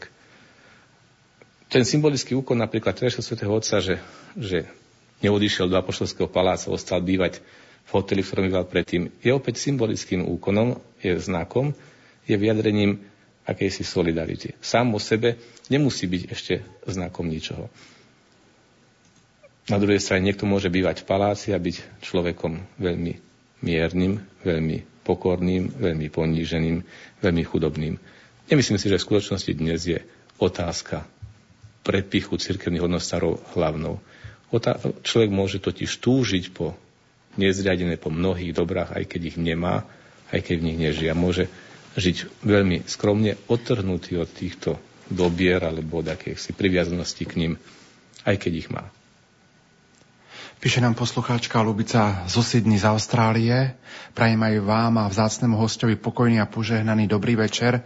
U nás už je nedela ráno a vo mne budú rezonovať ešte dlho vaše hlboké myšlienky a úvahy. Veľmi som sa tešila na duchovné cvičenia Rádia Lumen, aj keď sa mi nechcelo vstávať ráno o pol piatej. Teraz by som bola najradšej, keby ešte neskončili. Už teraz sa tešíme na svetorečenie blahoslaveného Jána Pavla, lebo aj tu zo Sydney odchádza do Ríma skupina pútnikov s kňazom, ktorého poznám.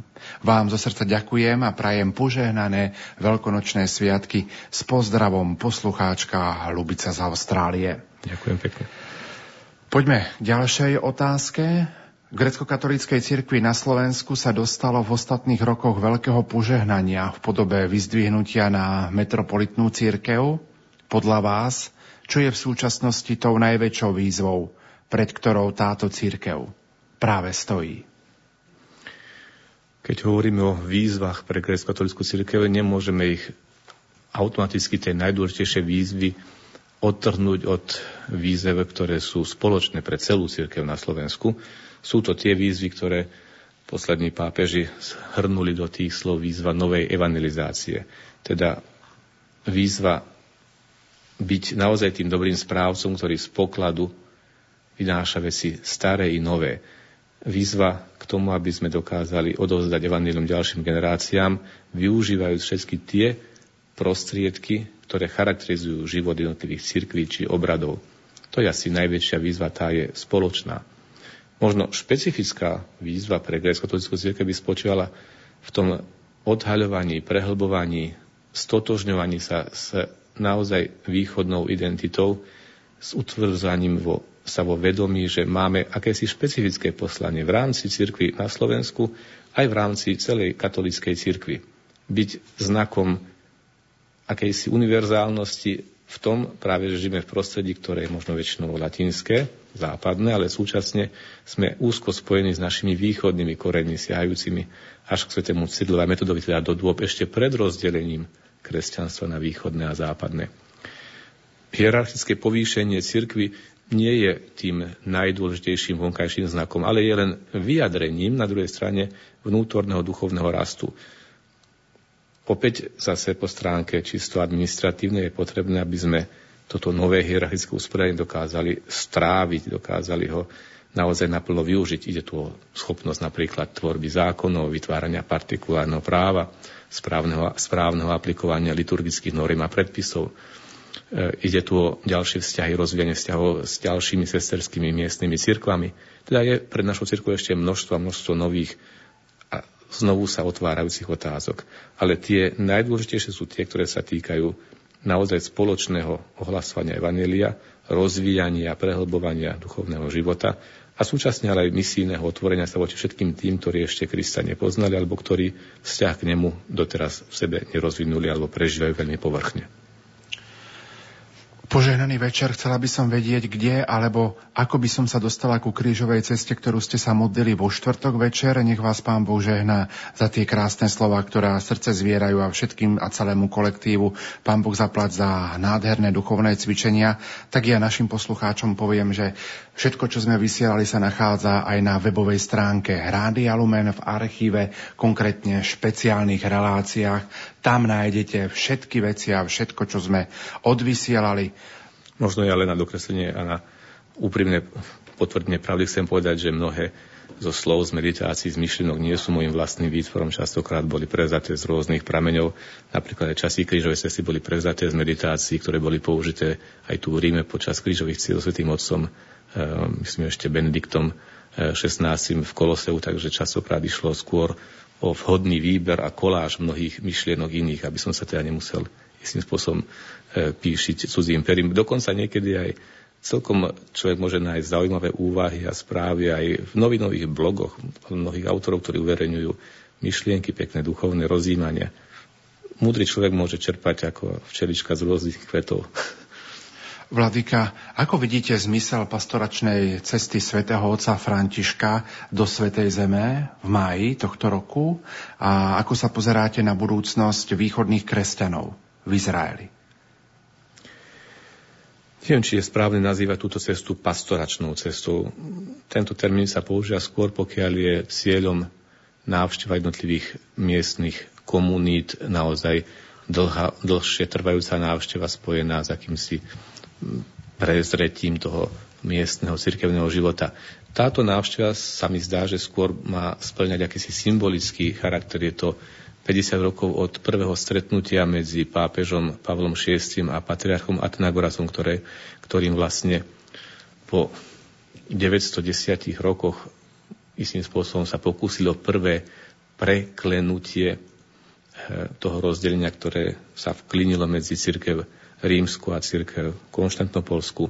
Takže aj tu na jedným z rozmerov veľmi dôležitých tejto cesty svätého Otca bude práve tento ekumenický rozmer. Súčasne je to ale aj vyjadrenie podpory kresťanom, bez toho možno by človek navštívil všetky komunity, e, ktorí sa nachádzajú na Blízkom východe v tej osobitnej situácii, ktoré sa nachádzajú. Izrael ako štát má síce osobitnú situáciu týkajúcu sa aj postavenia kresťanov, zatiaľ čo Blízky východ ako akési širšie geopolitické usporiadanie sa v poslednom čase vyznačuje situáciou, ktorá prináša naozaj mnoho ťažkostí do života kresťanov. Nie je správne kedy hovoriť priamo o akémusi prenásledovaní kresťanov, ale o celkovej kríze, ktorá postihuje toto široké územie, ktorá sa prejavuje politickou nestabilitou, občianskými vojnami, vojnovými konfliktmi. A kresťanské komunity ako menšinové sú častokrát prvou obeťou alebo vedľajším efektom týchto konfliktov, pretože sú istým spôsobom akoby medzi kladivom a nákovou a častokrát teda riešia aj situáciu tým, že opúšťajú svoje pôvodné tradičné územia. Pozbudiť kresťanov k tomu, aby napriek všetkým týmto objektívnym ťažkostiam dokázali vytrvať pevnej viere a nádej, že aj to miesto, ktoré bolo poznačené prítomnosťou svetej rodiny, patriarchov, životom Pána Ježiša je dôležité, dôležitým symbolom pre celé kresťanstvo. V tomto smysle sa bude asi niesť, teda predpokladám aj značná časť návštevy svätého Otca v Svetej Zemi. Píše poslucháč Jaroslav, požehnaný večer do väčšného mesta, prajem z ďalekého východu Slovenska. Chcel by som sa opýtať otca biskupa Cyrila, či sa vo východnom obrade slúži na Veľký piatok svetá liturgia, keďže v rímskokatolíckom obrade sa neslúži svetá omša. A ako je to aj na Bielu sobotu, keď slávime Ježišovo skriesenie? Mohli by ste nám to prosím vysvetliť? Hovoríme o svetej liturgii, tá sa slúži každý deň. Sú ale rozličné formy liturgie. Niekedy sa používa aj termín aliturgické dni. Možno len tak na dokreslenie v liturgických predpisov východnej cirkvi sa neslávi Eucharistia, teda Sveta Omša, počas viacerých dní kalendárneho roka, zvlášť počas Veľkého pôstu. Kým v západnej cirkvi vieme, že e, jediným formálne dňom, keď nie je Sveta Omša predpísaná, je Veľký piatok, prípadne teda Biela sobota, ak neberieme do úvahy vlastne už tú veľkonočnú vigílnu liturgiu podľa predpisov východných cirkví vlastne e, mnohé dni Veľkého pôstu sú bez slávenia Eucharistie, ale sú spojené s inými sláveniami. Jednak je to čas a miesto, keď sa osobitným spôsobom slávi liturgia hodín, večiereň, utiereň, veľkopôstna večiereň, keď sa osobitným spôsobom môže rozvíjať čítanie svätého písma, zvlášť starého zákona, ktorý je menej prítomný v eucharistických sláveniach východnej liturgie keď sa slúži tzv. liturgia vopred posvetených darov, čo je osobitná forma liturgie pozostávajúca z obradu večierne a slávnostného svetého príjmania, aby sme to jednoducho nazvali termíny, ktoré sú podobné alebo príbuzné v latinskej cirkvi. Je to forma liturgie, ktorá je blízka tej liturgii alebo čiastočne podobná tej liturgii, ktorú slávi západná cirkev na Veľký piatok veľkopiatkové alebo samotné obrady Veľkého týždňa vo východnej cirkvi v byzantskom obrade sú veľmi pestré, náročné, aj primerane dlhé, e, pokiaľ sa slávia v ich plnosti a sú naozaj vyjadrením to, toho, že samotný svetý Veľký týždeň, Sviatok Pásky Veľkej noci je tým najdôležitejším liturgickým slávením. Tie základné liturgické postupy ako sú ale príbuzné aj medzi východnou a západnou cirkou, medzi obradom latinským a byzantským, pretože v podstate ide len o rozličné vonkajšie obradové formy na vyjadrenie tej istej viery, na slávenie tých istých tajomstiev. Myslím si, že teraz by sme mohli robiť presné rubriky a rozpis jednotlivých obradov Veľkého piatku a, a soboty, ale to asi by už možno presahovalo možno možnosti aj tohto komentára. Píše nám poslucháčka Anna z Bratislavy. Poprosila by som o názor o vladyku Cyrila na takýto problém. Prestáva sa v mnohých kostoloch hovoriť dostatočne o zodpovednosti a hriechu. Upozorňuje sa len na milosrdenstvo a nesmiernu lásku Boha k človeku, ale o zodpovednosti za konanie človeka už menej, niekde vôbec. Je to na škodu tých, ktorí často z nevedomosti a neinformovanosti prestupujú Božie zákony a keby boli na to dostatočne včas a zreteľne upozornení, vyhli by sa mnohým nešťastiam a problémom. Odpustenie od Boha prichádza až po úprimnej ľútosti a rozhodnutí už viac ten, ktorý hriech neopakovať. Keďže sa o to málo hovorí, mnohí si to neuvedomujú a myslia si, že Pán Boh odpúšťa automaticky, veď nás miluje. Aspoň toľko e, z dlhšieho mailu pani poslucháčky Anny z Bratislavy. Hm. Nájsť správnu mieru medzi hovorením o odpúšťaní a hovorením o hriechu je asi tak, ako nájsť správnu mieru na príprave dobrého šalátu. Tam potrebujete aj ocot, aj olej. A nesmie byť ani jedného priveľa alebo primálo. Ale možno to je také príliš svetské vyjadrenie. Ja mám skôr problém s niečím iným. Problém s tým, že všeobecne hovoríme v cirkvi príliš veľa v úvodzovkách, aby to bolo správne pochopené, o našom správaní, o morálke, o etike, o buď zo strany negatívnej, o hriechu, alebo skôr z tej strany, o ktorej hovorí poslucháčka, ako by všetko vlastne bolo zahrnuté do akejsi Božej milosti odpustenia, ktoré je povinné a stačí teda, aby sme sa v úvozovkách trošku slušne správali. Ale každé správanie, naše konanie, naša morálka nie je iba akýmsi vyjadrením prirodzenej etiky alebo čohosi, čo je nariadené ako príkaz alebo ako zákaz. Nezabúdajme, nezabúdajme na to, že morálne kresťanské správanie je výsledkom viery. A o tejto možno hovoríme niekedy málo. Alebo tu predpokladáme ako niečo samozrejme, aj keď dnes už samozrejme nie je. Ani čo sa týka základných znalostí a poznania našej viery, ani čo sa týka istého stotožnenia sa s touto vierou.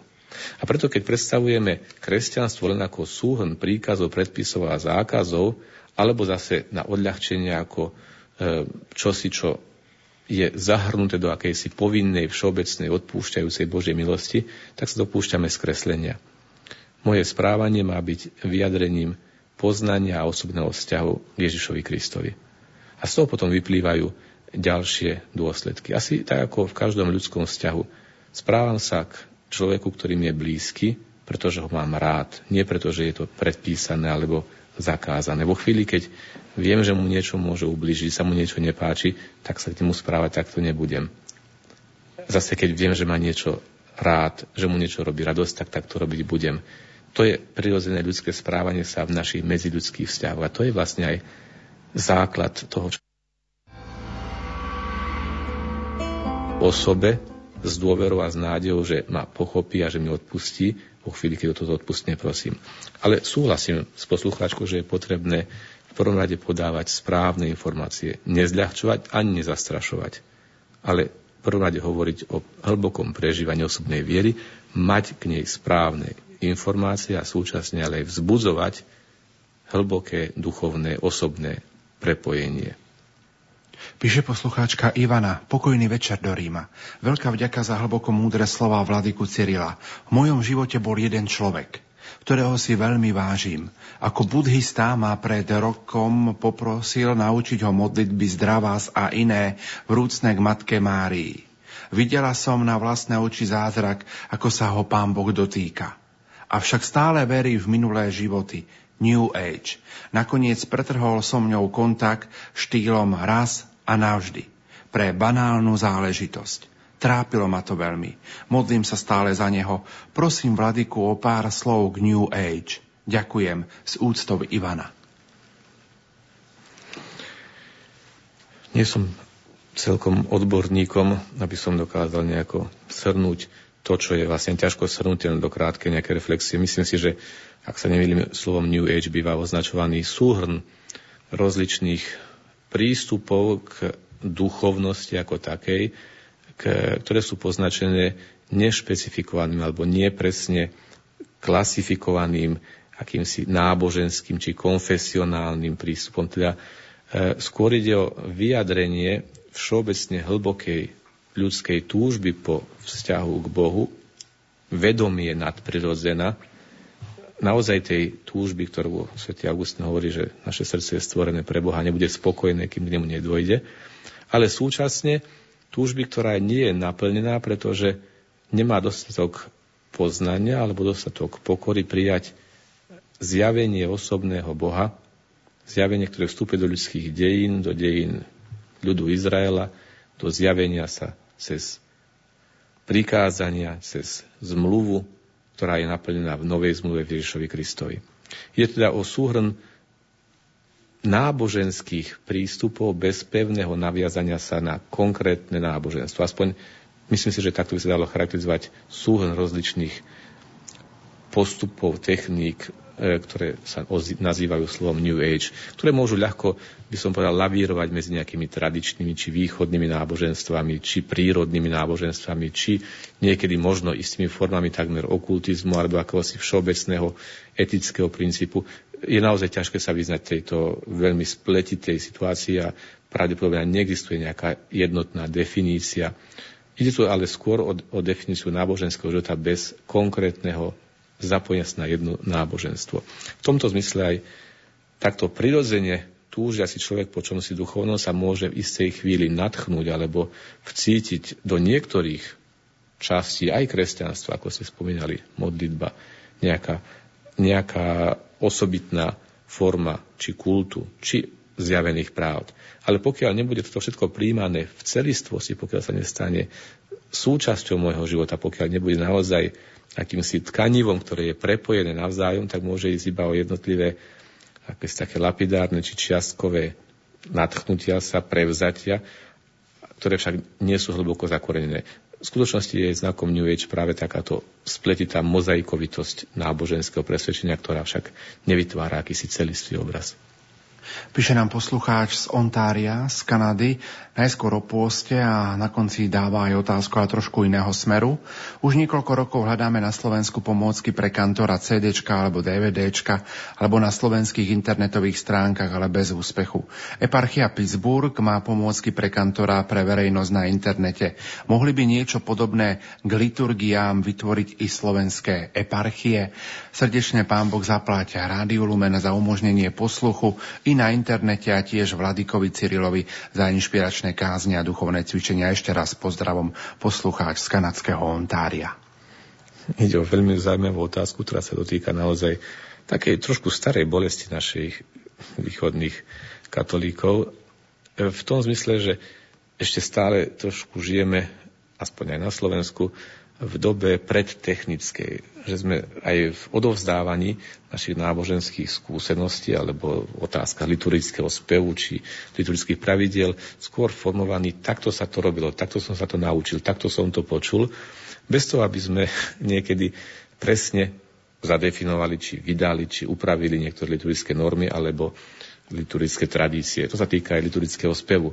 Ale nie je to nič nové. Zoberte si, že vlastne v histórii prvýkrát nejakým spôsobom, okrem niektorých rukopisných spevníkov, e, bol liturgický spev grecko-katolícky vydaný tlačov až v roku 1906, teda niečo viac ako len, len pred 100 rokmi. Od tej sa stal tento nápev, Irmologion, sam prostopínie zakarpatské spoločným nápevom našich eparchií na Slovensku a čiastočne aj na zakarpatskej Ukrajine, ale e, v skutočnosti isté drobné nuancy otine stále pretrvávajú. Existuje vydanie napríklad platní s kompletnými nápevmi liturgickými, ktoré vyšlo v roku 1968 alebo 69 otcoja Pap a Petraševič. Už to by dnes bolo pri dnešnej technickej úrovni veľmi ľahké jednoducho prekopírovať na CD, na MP3 alebo čokoľvek iné, sprístupniť na internete, ale zdá sa akoby, že v tejto oblasti ešte stále máme čo dobiehať a je to trošku aj výzva pre naše inštitúcie, pre seminár, teologickú fakultu, pre jednotlivé eparchie, ktoré však formujú, jednak kňazov, formujú aj kantorov, Avšak stále tým spôsobom od ucha k uchu alebo od ducha k duchu. Ale niekedy by bolo dobré, aby sme vytvorili aj technické prostriedky, ktoré by boli potom použiteľné aj širšej verejnosti. Takže je to, ďakujem za túto otázku, ale súčasne je to tak trošku aj výzva pre naše domáce inštitúcie. Zajtra si pripomíname aj deň smrti svätého Metoda. Bolo to 6. apríla 885 ako čítame, pochovali ho slávnostne v hlavnom moravskom chráme z ľavej strany oltára pre svetej Bohorodičky Márie. Dodnes nevieme, kde sa jeho hrob nachádza.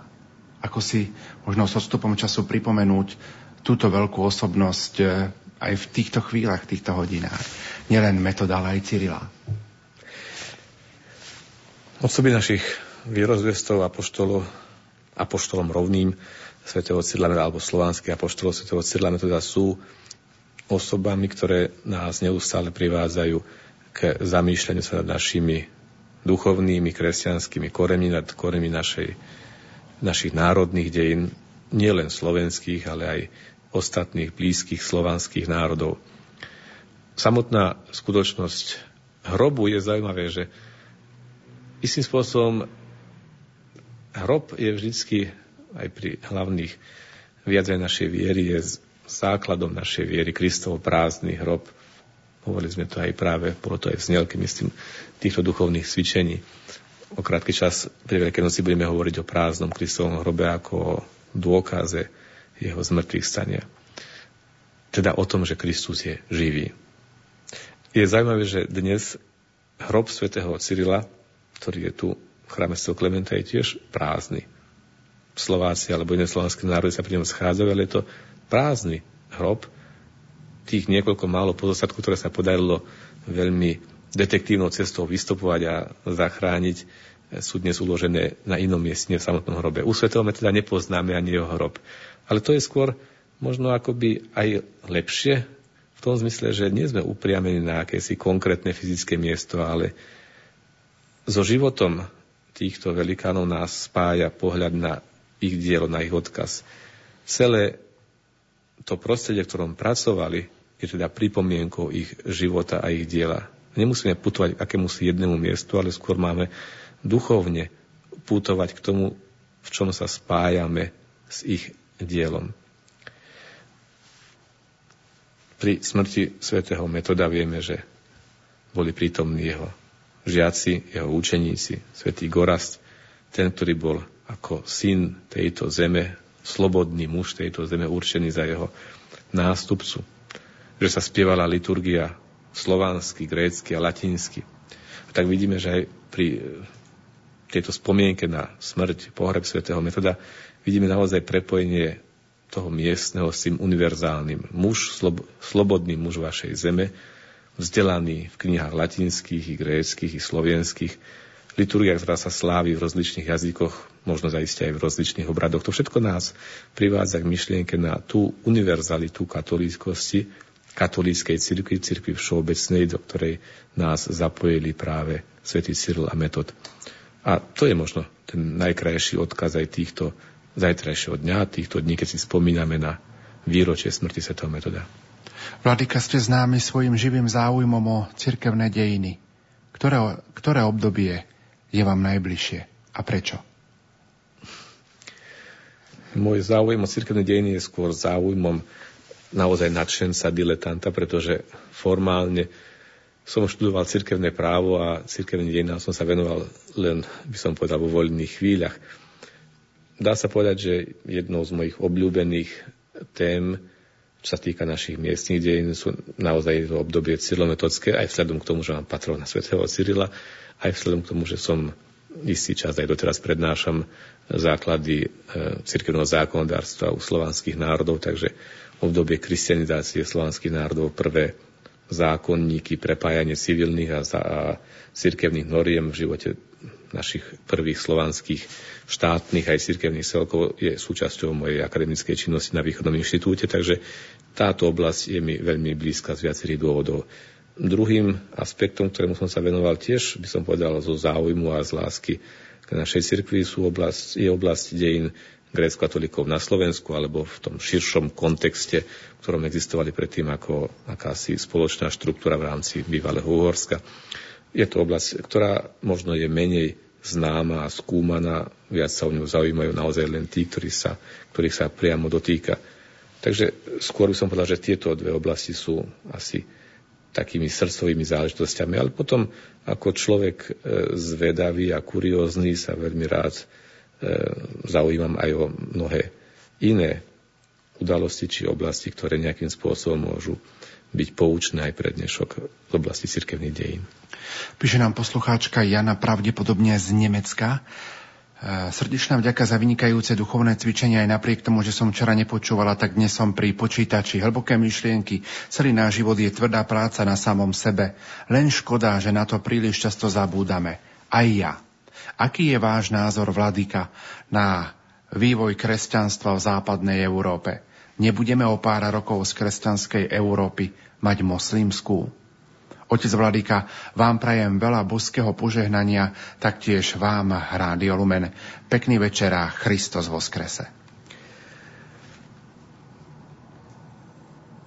Otázka východu, či západnej, či východnej Európy je, je veľmi komplikovaná. Ja sa priznám, že keď som pred 27 rokmi už odchádzal zo Slovenska, keď som vyrástol ešte v tojšom Československu v systéme, ktorý bol dosť uzatvorený, tak sme možno niekedy aj v náboženskej oblasti žili v predstave, že pri všetkej biede a prenasledovaní u nás ešte je taká tá zdravá viera, ale na tom západe to je oveľa horšie, tam prehnite, aj keď majú slobodu, nedokážu si ju ceniť a vážiť. Po príchode na západ v úvozovkách v Taliansku som si uvedomil, že je to čiastočne pravda, ale súčasne je to trochu aj skreslené, pretože na západe sa práve v tých rokoch, keď u nás sme istým spôsobom nemohli naplno rozvíjať cirkevný život, rozvíjali mnohé iné aspekty cirkevného duchovného života, mnohé nové formy, ktoré sú podnetné a ktorými sa darilo s väčším či menším úspechom cirkvi reagovať na neustále sa meniacu a vyvíjajúcu sa situáciu. Samozrejme, že sa vyskytli aj mnohé, pre mnohé ťažkosti a e, mnohé prúdy, ktoré existovali už predtým v spoločenskom či cirkevnom živote, sa naplno prejavili v posledných desaťročiach. Hovoríme o rastúcej, e, rastúcom sekularizme. Posledná nová otázka je vlastne napríklad aj otázka vzťahu k náboženstvu v súvislosti s migráciou muslimského obyvateľstva do Európy. Je to fenomén, ktorý znepokojuje možno práve aj o to viac, že v Európe sa už istým spôsobom vytvorila taká rovnováha alebo akási tiché prímerie medzi časťou sekularizovanou a časťou tej verejnosti, ktorá je ochotná a schopná prežívať naplno svoj náboženský život a z oči voči novému prílivu, zvlášť e, migrantov, ktorí sa snažia dôsledne, alebo teda možno aj niekedy až demonstratívne prežívať a preukázať svoju nábožensko-spoločenskú príslušnosť, si oba celky kladú otázky. Teda aj strana sekularizovaná, aj strana náboženská, katolícka, kresťanská sa pýta, čo nám týmto pán chce povedať. Alebo tej sekularizovaný, k čomu nás toto privedie. Pamätám si, ako pred mnohými rokmi náš profesor fundamentálnej teológie, profesor Kišdaj, raz tak povedal, no len si moc nemyslíme my tu v Európe, že sme hrdí a že sme kresťanská krajina. Tam sa pozrite na terajšie Turecko. V prvom tisícročí to bola vlast všetkých cirkevných otcov, cirkevných koncov a čo z nich zostalo. To sa môže stať aj nám v Európe. Boli to prorocké slova pred 30 rokmi, keď ešte tento fenomén nebol natoľko vnímaný, ktoré nás majú viesť skôr k akejsi pokore. Na druhej strane si myslím, že je to súčasne tento jav aj výzvou. Zoberte si, ako vyzerala Európa po páde rímskej ríše na začiatku stiahovania národov keď sa rozpadli akékoľvek spoločenské stabilné štruktúry a Európe sa miesili barbarské národy, ktoré naozaj prichádzali s inou, nižšou, ale agresívnejšou kultúrou. Bola to nakoniec jedine církev ako učiteľka národov, ktorá dokázala preniesť tie najlepšie tradície staroveku, prefiltrovať ich cez skriptória a kláštorné knižnice a sformovať z týchto nových úvodzovkách barbarských národov novú Európu. Bolo to ale spojené s tým, že církev si bola vedomá tohto osobitného poslania evangelizačného. Ja si myslím, že v tej miere, v akej cirkev dnes si bude stále viac uvedomať nevyhnutnosť byť verná Kristovým slovám, chodte, ohlasujte evanilium, krsite všetky národy, dokáže nie hneď, ale istotne svojim dlhodobým vplyvom vytvoriť takú situáciu, že bude evangelizačne pôsobiť jednak v tomto úvozovkách sekularizovanom svete, ale aj dokáže priviesť k svetle viery v Krista tie národy, ktoré ho ešte nepoznali alebo, alebo ktoré ho odmietajú. Už čítam z ďalšieho mailu. Zdávam nebeskému Otcovi vďaky za tieto rozhlasové duchovné cvičenia. Vďaka Bohu za biskupa Rudolfa Baláža a zakladateľov Rádia Lumen. Vďaka všetkým pracovníkom Rádia Lumen aj tým administratívnym, ktorých mená nie sú uvedené pri žiadnej relácii a samozrejme vďaka Vladikovi Cyrilovi za sprostredkovanie Božieho slova a návodov na aplikáciu Božieho slova do našich životov. Za slovenskú komunitu pri kostole svätého Cyrila Metoda v Clifton v New Jersey a kostola svätého Jána Nepomuckého v New York City s pozdravom a želaním hojnosti darov Ducha Svetého vám všetkým praje poslucháč Boris. Pozdravujeme srdečne do Spojených štátov. Poďme k SMS-kám. Vladika, pozorujeme, že veľa katolických kňazov čaká na zrušenie celibátu. Vy ste syn grecko-katolického kňaza. Ste ženatí? Ste za zachovanie celibátu a prečo? Myslím si, že povedať, že veľa katolíckých kňazov čaká na zrušenie celibátu, nie je asi celkom presné vyjadrenie, pretože nie som presvedčený, že by bolo tak veľa nejakých kňazov, ktorí prežívajú túto problematiku ako nejaký osobný problém. Dokonca by som povedal, že aj keby zajtra bol, bol celibát zrušený v tom zmysle, že by sa cirkevná prax západnej cirkvi približila k východnej, aj tak by to ešte nič nemenilo na ich doterajšom rozhodnutí, pretože ani vo východných cirkvách nie je umožnené, aby sa ženil kňaz, aby prijímal sviatosť manželstva, ten, kto už prijal sviatosť kňazstva. Takže je to len otázka istej, istého poradia udeľovania sviatosti. Ešte raz, v čom bola tá celkom hlavná ako bod otázky, ja, môžete pripomenúť? Že či ste za zrušenie celibátu a prečo? Za zrušenie celibátu nie som, pretože celibát je osobnou dobrovoľnou, osobným dobrovoľným rozhodnutím a preto nevidím dôvod ho rušiť, keď sa niekto preň rozhodol. Bolo by to isté násilie na tých, ktorí sa preň rozhodli. Nikto k nemu nie je ani viazaný, ani privádzaný, ani pre nikoho nie je povinný. Je možnosťou církvy, aby si rozhodla podľa svojich pravidiel Môžu sa aj meniť tie pravidlá, môžu byť aj rozličné v jednotlivých obdobiach, môžu byť rozličné v jednotlivých cirkvách. Kto, koho bude povážať za vhodného kandidáta na to, aby mu udelila sviatosť kniastva. Sviatosť kniastva nie je totiž len výsledkom vlastného rozhodnutia alebo povolania, ale súčasne aj uznaním tohto povolania zo strany cirkvy.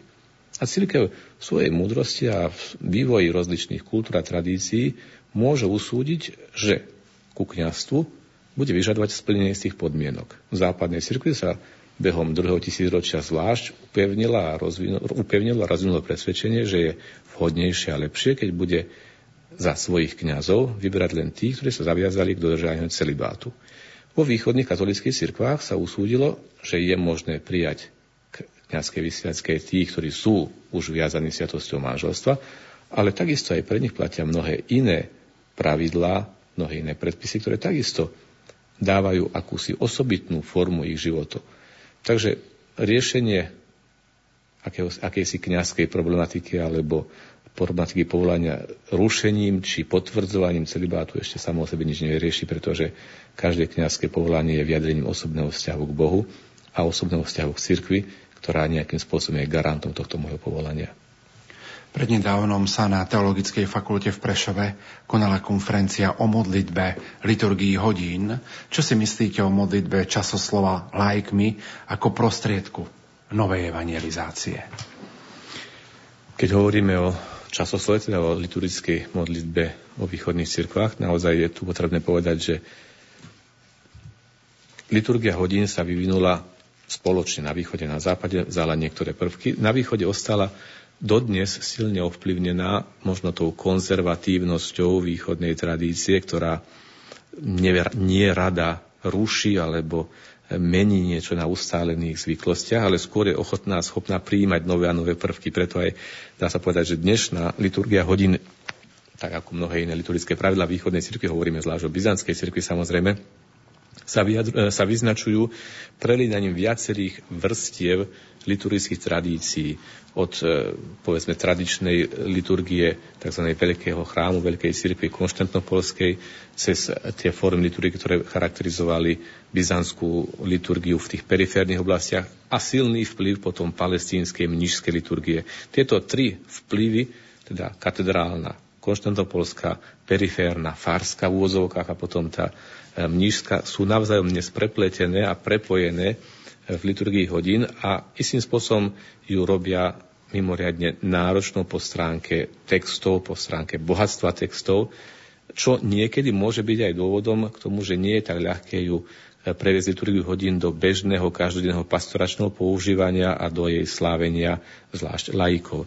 Pripomínam však to, že liturgia hodín na východe stále bola vnímaná ako spoločná liturgia, nikdy nejako osobná nejaká liturgia. Možno tu sa vytvoril istý drobný rozdiel, na západe aj breviár, liturgia hodín sa postupne vyvinula takisto z komunitárnej, mnižskej alebo kapitulárnej formy aj do formy osobnej modlitby kniaza. A tomu zodpoveda potom aj zostavenie štruktúry tejto modlitby, ktorá je, je ľahko aplikovateľná aj pre modlitbu jednotlivca. Východná liturgia je stále slávením, aj keď ide o liturgiu hodín, a teda istým spôsobom predpokladá alebo vyžaduje širšie spoločenstvo, ktoré teda sa jednak môže doplňať pri vzájomnom slávení liturgie, a jednak celá štruktúra liturgie cez jekténie, cez vzájomné prepájanie hlasov je istým spôsobom formovaná takto, aby bola slávená v komunite je naozaj múdre a potrebné a veľmi sa teším z toho, že sa v našej cirkvi začína hovoriť o potrebe nájdenia, vytvorenia takej formy, možno istým spôsobom zjednodušenej, ale pritom zachovávajúce tie najdôležitejšie bohat, bo, najdôležitejšie prvky vyjadrujúce bohatstvo našej liturgie, ktoré by umožňovalo slávenie aj jednotlivým osobám alebo menších rodinných spoločenstvách. Je tu potrebné k tomu veľkú veľká múdrosť, znalosť liturgie, aby prípadne, ak majú byť redukované niektoré časti, aby sa redukovali tie, ktoré sú neskôršie, ktoré sú opakujúce sa, redundantné, ktoré sú menej dôležité a aby sa zachovali tie podstatné prvky, ktoré zodpovedajú štruktúre jednotlivých častí liturgie. Ale opäť to je práca pre dobrých odborníkov, ale aj pre ľudí s hlbokým duchovným a cirkevným citom. Dajme si poslednú sms a poslednú otázku zo strany poslucháčov. Rozprávali ste o hneve a ja prosím o radu. Od rodiča zažívam opakované výbuchy hnevu, ktoré bolia. Nikdy sa neospravedlení, robí sa, ako by sa nič nestalo. Pribúdajú rany, pribúda aj strach a nechuť byť v rodičovej prítomnosti. Nemám právo nič povedať, lebo som len dieťa a rodič je predsa autorita. Prosím o usmernenie. Je to veľmi ťažké dať usmernenie pri takej veľmi zjednodušenej informácii, pretože by sa žiadal vedieť rodič, čo znamená dieťa, čo znamená niekto sa považuje za dieťa, pretože pred našich rodičov sme deťmi, aj keď sme už dospelými, alebo môže ísť naozaj o vek, kde ešte človek je istým spôsobom aj spoločenský, aj ľudský podriadený tým rodičom, ktorí majú bezprostrednú zodpovednosť, takže bolo by potrebné poznať naozaj celú situáciu. Neexistuje celkom jednoduchá odpoveď. Poznáme štvrté Bože prikázanie cti svojho otca aj matku. Da uznávanie istej duchovnej aj ľudskej autority rodičov je požiadavkou Božieho zákona. Na druhej strane by bolo naivným zatvárať si oči pred skutočnosťami, že mnohí rodičia tiež si neplnia svoju časť tohto povolania, teda že tým spôsobom strácajú tú prirodzenú ľudskú aj duchovnú autoritu, ktorá im bola zverená. A toto je zase ich veľká zodpovednosť. Takže je tu priama úmera zodpovednosti na obidvoch stranách. V chvíli, keď človek nemá, nemá ešte akési prostriedky, možnosti na to, aby sa z možno nejakého naozaj škodlivého vplyvu aj rodičov vymanil, ostáva mu naozaj len prozba o Božiu pomoc, o ochranu v akejsi naozaj trpezlivej vernosti. Vernosti v to, že Pán Boh, ktorý pozná naozaj hlboko naše srdcia, dokáže svojou milosťou preklenúť a prekonať to, čo ľudská slabosť, hriech alebo zloba môžu naozaj zničiť. Na druhej strane, ak by sa malo jednať o správanie, ktoré naozaj ohrozuje život, zdravie, morálny rozvoj, fyzický rozvoj dieťaťa, v takomto prípade je potrebné do riešenia tejto problematiky zahrnúť ale aj možno iné pomocné orgány, či už sú to škola, spoločenské organizácie, cirkevné, ktoré by mohli pomôcť dieťaťu, ale aj samotným rodičom, aby pochopili možno ich nesprávne správanie. Na druhej strane treba byť obozretný, pretože zvlášť deti dospievajúce potrebujú si nájsť akési správne postoje k rodičom, ktoré sa častokrát ale formulujú a kryštalizujú aj cez pocit vzbúry či pocit nepochopenia. Takže ide o problém veľmi ťažký, ktorý nie je možné vyriešiť jednoduchou diaľkovou radu, ale ktorý by si vyžadoval konkrétny osobný prístup. To je jediná možnosť. Ešte jednu otázku predsa len, budeme aj my milosrdní. Ste za to, aby rozvedení mohli príjmať eucharistického Krista? Poslucháčka Bernadeta. Zdá sa, že táto otázka v posledných týždňoch, mesiacoch sa stala mimoriadne aktuálnou a môže byť niekedy ale interpretovaná aj nie celkom presnými spôsobmi. A tieto otázky hovoríme len o rozvedených. Pristupovanie k Eucharistii nie je zakázané ľuďom, ktorí sú rozvedení akýmsi paušálnym spôsobom. Príjmanie pristúpanie k Eucharistii je vyjadrením túžby žiť v shode s Božím zákonom, byť v jednote s Kristom. A situácie manželských vzťahov, ktoré sa rozpadli z rozličných dôvodov, môžu byť veľmi rozdielne. Zoberte si situáciu, keď niekto je opustený svojou manželskou stránkou. Bol takto poškodený, bol zradený, bol opustený. Možno došlo aj k civilnému sformulovaniu rozvodu, ktorý môže byť práve na podnet druhej stránky, alebo ktorý bol nevyhnutný k zabezpečeniu nejakých e, starostlivosti o rodinu alebo iných materiálnych záležitostí v poriadku. Je to situácia rozvedeného človeka, ktorý však na tomto rozpade nemá principiálne základnú vinu. Povedať takémuto človeku, ty nemôžeš pristúpať k sviatostiam, by bolo chybné. Práve naopak, tento človek o to viac potrebuje duchovnú pomoc, pomoc Eucharistie, Eucharistického Krista, aby dokázal tento svoj ťažký životný stav znášať. To je situácia rozvedených. Môže byť iná situácia tiež rozvedeného, toho, ktorý tento rozvod spôsobil svojou manželskou neverou, svojim nemorálnym správaním, tvrdosťou srdca. Tam ostáva problém osobnej viny, a teda aj osobného hriechu. A tak ako každý človek, ktorý žije v trvalom stave hriechu, nie je možné, aby pristupoval k sviatostiam. Takže aj jednoduchá situácia len dvoch rozvedených musí byť vždy posudzovaná už osobitne. Iná je situácia, keď hovoríme o rozvedených, ktorí znovu vstúpili do akéhosi nového manželského civilného zväzku. Tu sa stala situácia problematickejšou. Prečo? Pretože aj tá stránka, ktorá možno bola v tom rozvode stránkou nevinnou, ktorá pokiaľ by bola ostala žiť, znášajúc tento nezaslúžený kríž, bola by ostala žiť naozaj v plnom spoločenstve cirkvi, ktoré sa prejavuje aj spoločenstvom s Kristom v Eucharistii, svojim rozhodnutím, ktoré naozaj niekedy nie je ľahké len tak paušálne odsúdiť, svojim rozhodnutím vstúpiť do nového zväzku, súčasne na sa berie ale aj zodpovednosť a vedomie toho, že tento nový zväzok nemôže byť zväzkom sviatostným. Nebude to manželské prežívanie, aj keď bude navonok splňať, možno aj po tej civilnej stránke, známky manželstva v skutočnosti ale bude pred Bohom to prvé manželstvo, ak bolo naozaj sviatostne uzatvorené, nerozlučiteľné. A tento druhý zväzok nedokáže nahradiť sviatostnosť tohto prvého zväzku. Je iba skreslením skutočnosti.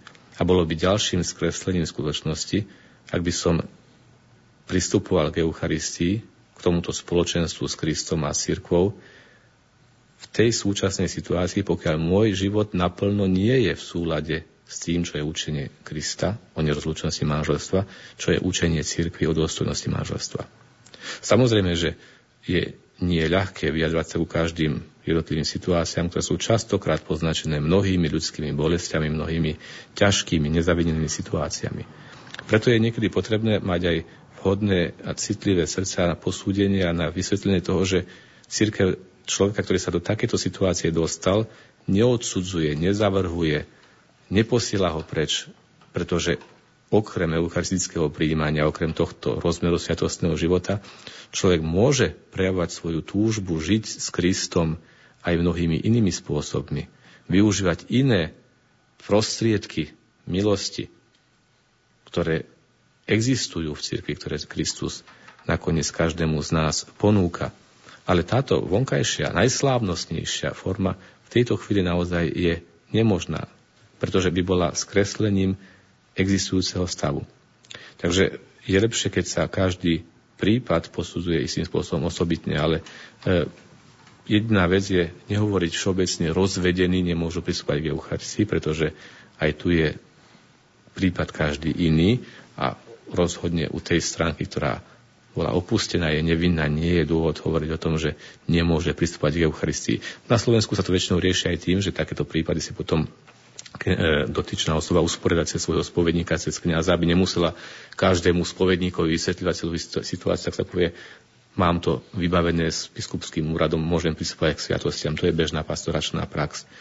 Tam, kde toto nie je možné usporiadať, je potrebné zo strany cirkevného spoločenstva vyjadriť solidaritu, podporu, pomoc a otvorenosť voči ľuďom, ktorí žiaľ nemôžu pristupovať k eucharistickému sláveniu, ale naďalej ostávajú členmi cirkvi, naďalej sú našimi bratmi a sestrami, naďalej sú zahrnutí do modlitieb cirkvi a preto sú povolaní k tomu, aby v svojom tomto životnom stave pokúšali sa rozvíjať všetky tie známky Božej milosti, ktoré im církev umožňuje a ktoré Kristus od nich očakáva. Ideme tak povediať do finále, milí poslucháči, čaká nás záverečné požehnanie a ukončenie rozhlasových duchovných cvičení. Nech aj nasledujúca pieseň, ktorá nás na túto chvíľu pripraví, je v takou ďakou za všetko, čo sme uplynulé tri dni spoločne na vlnách Rádia Lumen prežili. thank you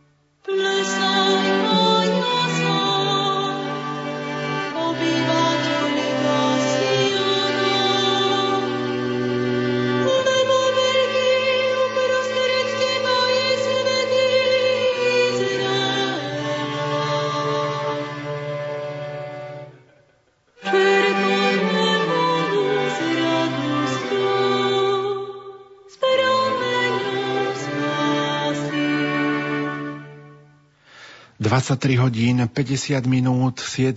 rozhlasové duchovné cvičenia, milí poslucháči, sú tak povediac na konci. Vladika, Svete písmo hovorí, že všetko má svoj čas. Čas malo začať naše rozhlasové duchovné cvičenia a čas ich je aj ukončiť. Mala to byť duchovná príprava na slávenie Paschy, na slávenie Veľkej noci Sviatku zmrtvých stania Ježiša Krista. Ďakujeme milosrdnému Pánu Bohu za tento milostivý čas. Vďaka patrí aj vám za čas, za prípravu, za to, že ste nás prijali, že sme symbolicky mohli na niekoľko dní presunúť štúdio Rádia Lumen z Banskej Bystrice sem do Ríma, do väčšného mesta. A aj k blížiacim sa vašim narodeninám vám prajeme veľa zdravia, Božieho požehnania a nech vás milosrdný Pán sprevádza vo vašej práci a namáhavej pastoračnej činnosti. A v apríli nielen vy slávite narodeniny, ale aj naše rádio Lumenci v pondelok 7. apríla pripomenie 21 rokov existencie. Tak čo by ste katolíckej rozhlasovej stanici popriali? Ďakujem za toto vaše poďakovanie aj za blahoprianie k narodeninám a súčasne istým spôsobom vidíte, že tu pripomíname aj narodeniny katolického rádia. 21 rokov, myslím si, že vo všetkých, alebo väčšine, alebo takmer všetkých právnych systémov je vek, keď človek už je považovaný za absolútne zrelého. Niekde je 18 rokov, niektoré veci sú 21 rokov. Je to teda istým spôsobom moment, keď si uvedomuje aj toto médium, že už je médium zrelým že mu patrí pevné miesto na našej mediálnej scéne, ale že mu patrí pevné miesto aj v srdciach všetkých poslucháčov. A teda z tejto zrelosti ale vyplýva istá zodpovednosť, že už sa mu neprepáčia akési detské vrtochy či, či choroby, že sa od neho očakáva naozaj konštruktívny, masívny eh, prínos k rozvoju kresťanského spoločenstva na Slovensku. A toto je moje naozaj najlepšie prianie, aby toto médium mohlo plniť svoju apoštolskú úlohu a funkciu. Ja vám chcem poďakovať osobne za, za trpezlivosť so mnou, za vašu veľkú ústretovosť, aj za to, že e, ako ste hovorili, naozaj prišla teraz hora Mohamedovi, to znamená, že ste to zjednodušili mne, aby som mohol súčasne do poludnia byť tu v úrade a nemusel v úvozovkách si vyberať dovolenku a po večeroch sme mohli spoločne takto vďaka vašej námahe a prenosu celej techniky e, spoločne stráviť tieto chvíle pri modlitbe, pri meditácii. Súčasne chcem poďakovať všetkým tým, ktorí sa týchto duchovných cvičení zúčastnili naozaj s otvorenou mysľou a dušou, s pozornosťou, pretože ide v prvom rade naozaj o to otvorenie sa Božej milosti.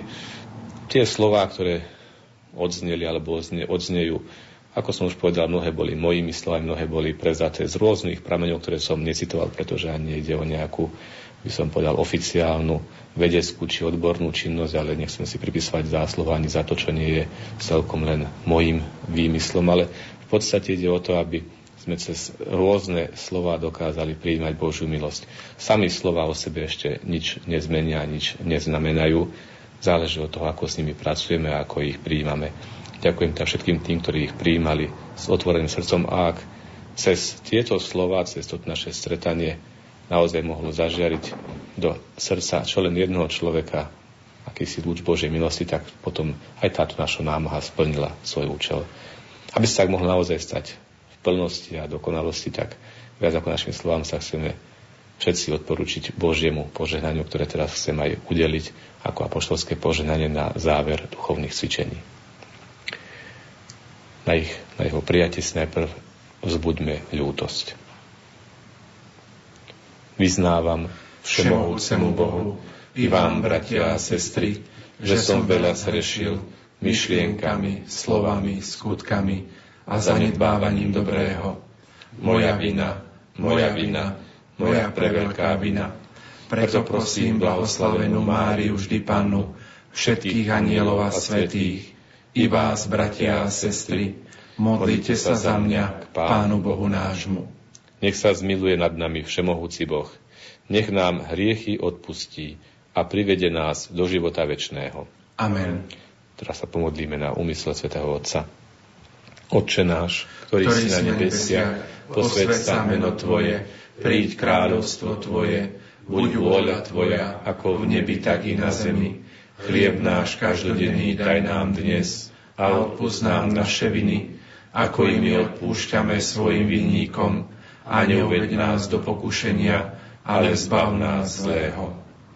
Zdrava Mária, milosti plná, Pán s Tebou, požehnaná si medzi ženami a požehnaný je plod života Tvojho Ježiš. Sveta Mária, Matka Božia, pros za nás hriešných, teraz i v hodinu smrti našej. Amen.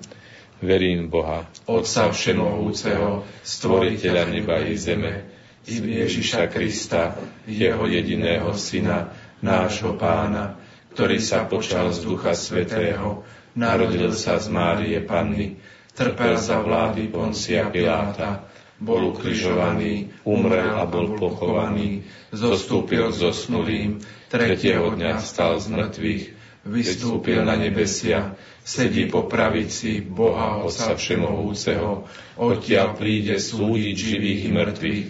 Verím Ducha Svetého, Svetú Církev Katolícku, spoločenstvo svetých, v odpustenie hriechov, v voskriesenie tela a v život večný. Amen. Sláva Otcu i Synu i Svetému Duchu. Ako bolo na počiatku, tak nech je i teraz, i vždycky, i na veky vekov. Amen.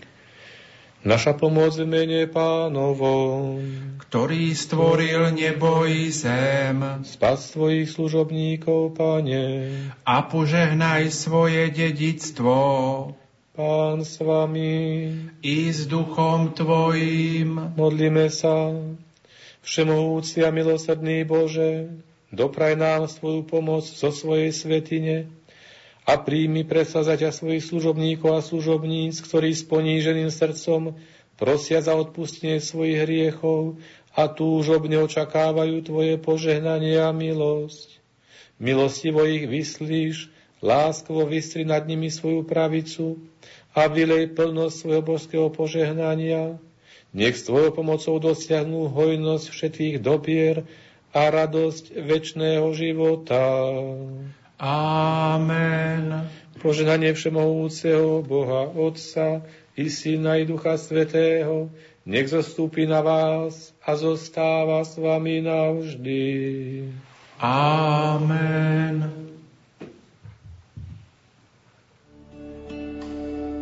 Siedme rozhlasové duchovné cvičenia s Vladikom Cyrilom Vasilom. Pane, Tvoj hrob je nádejou sveta.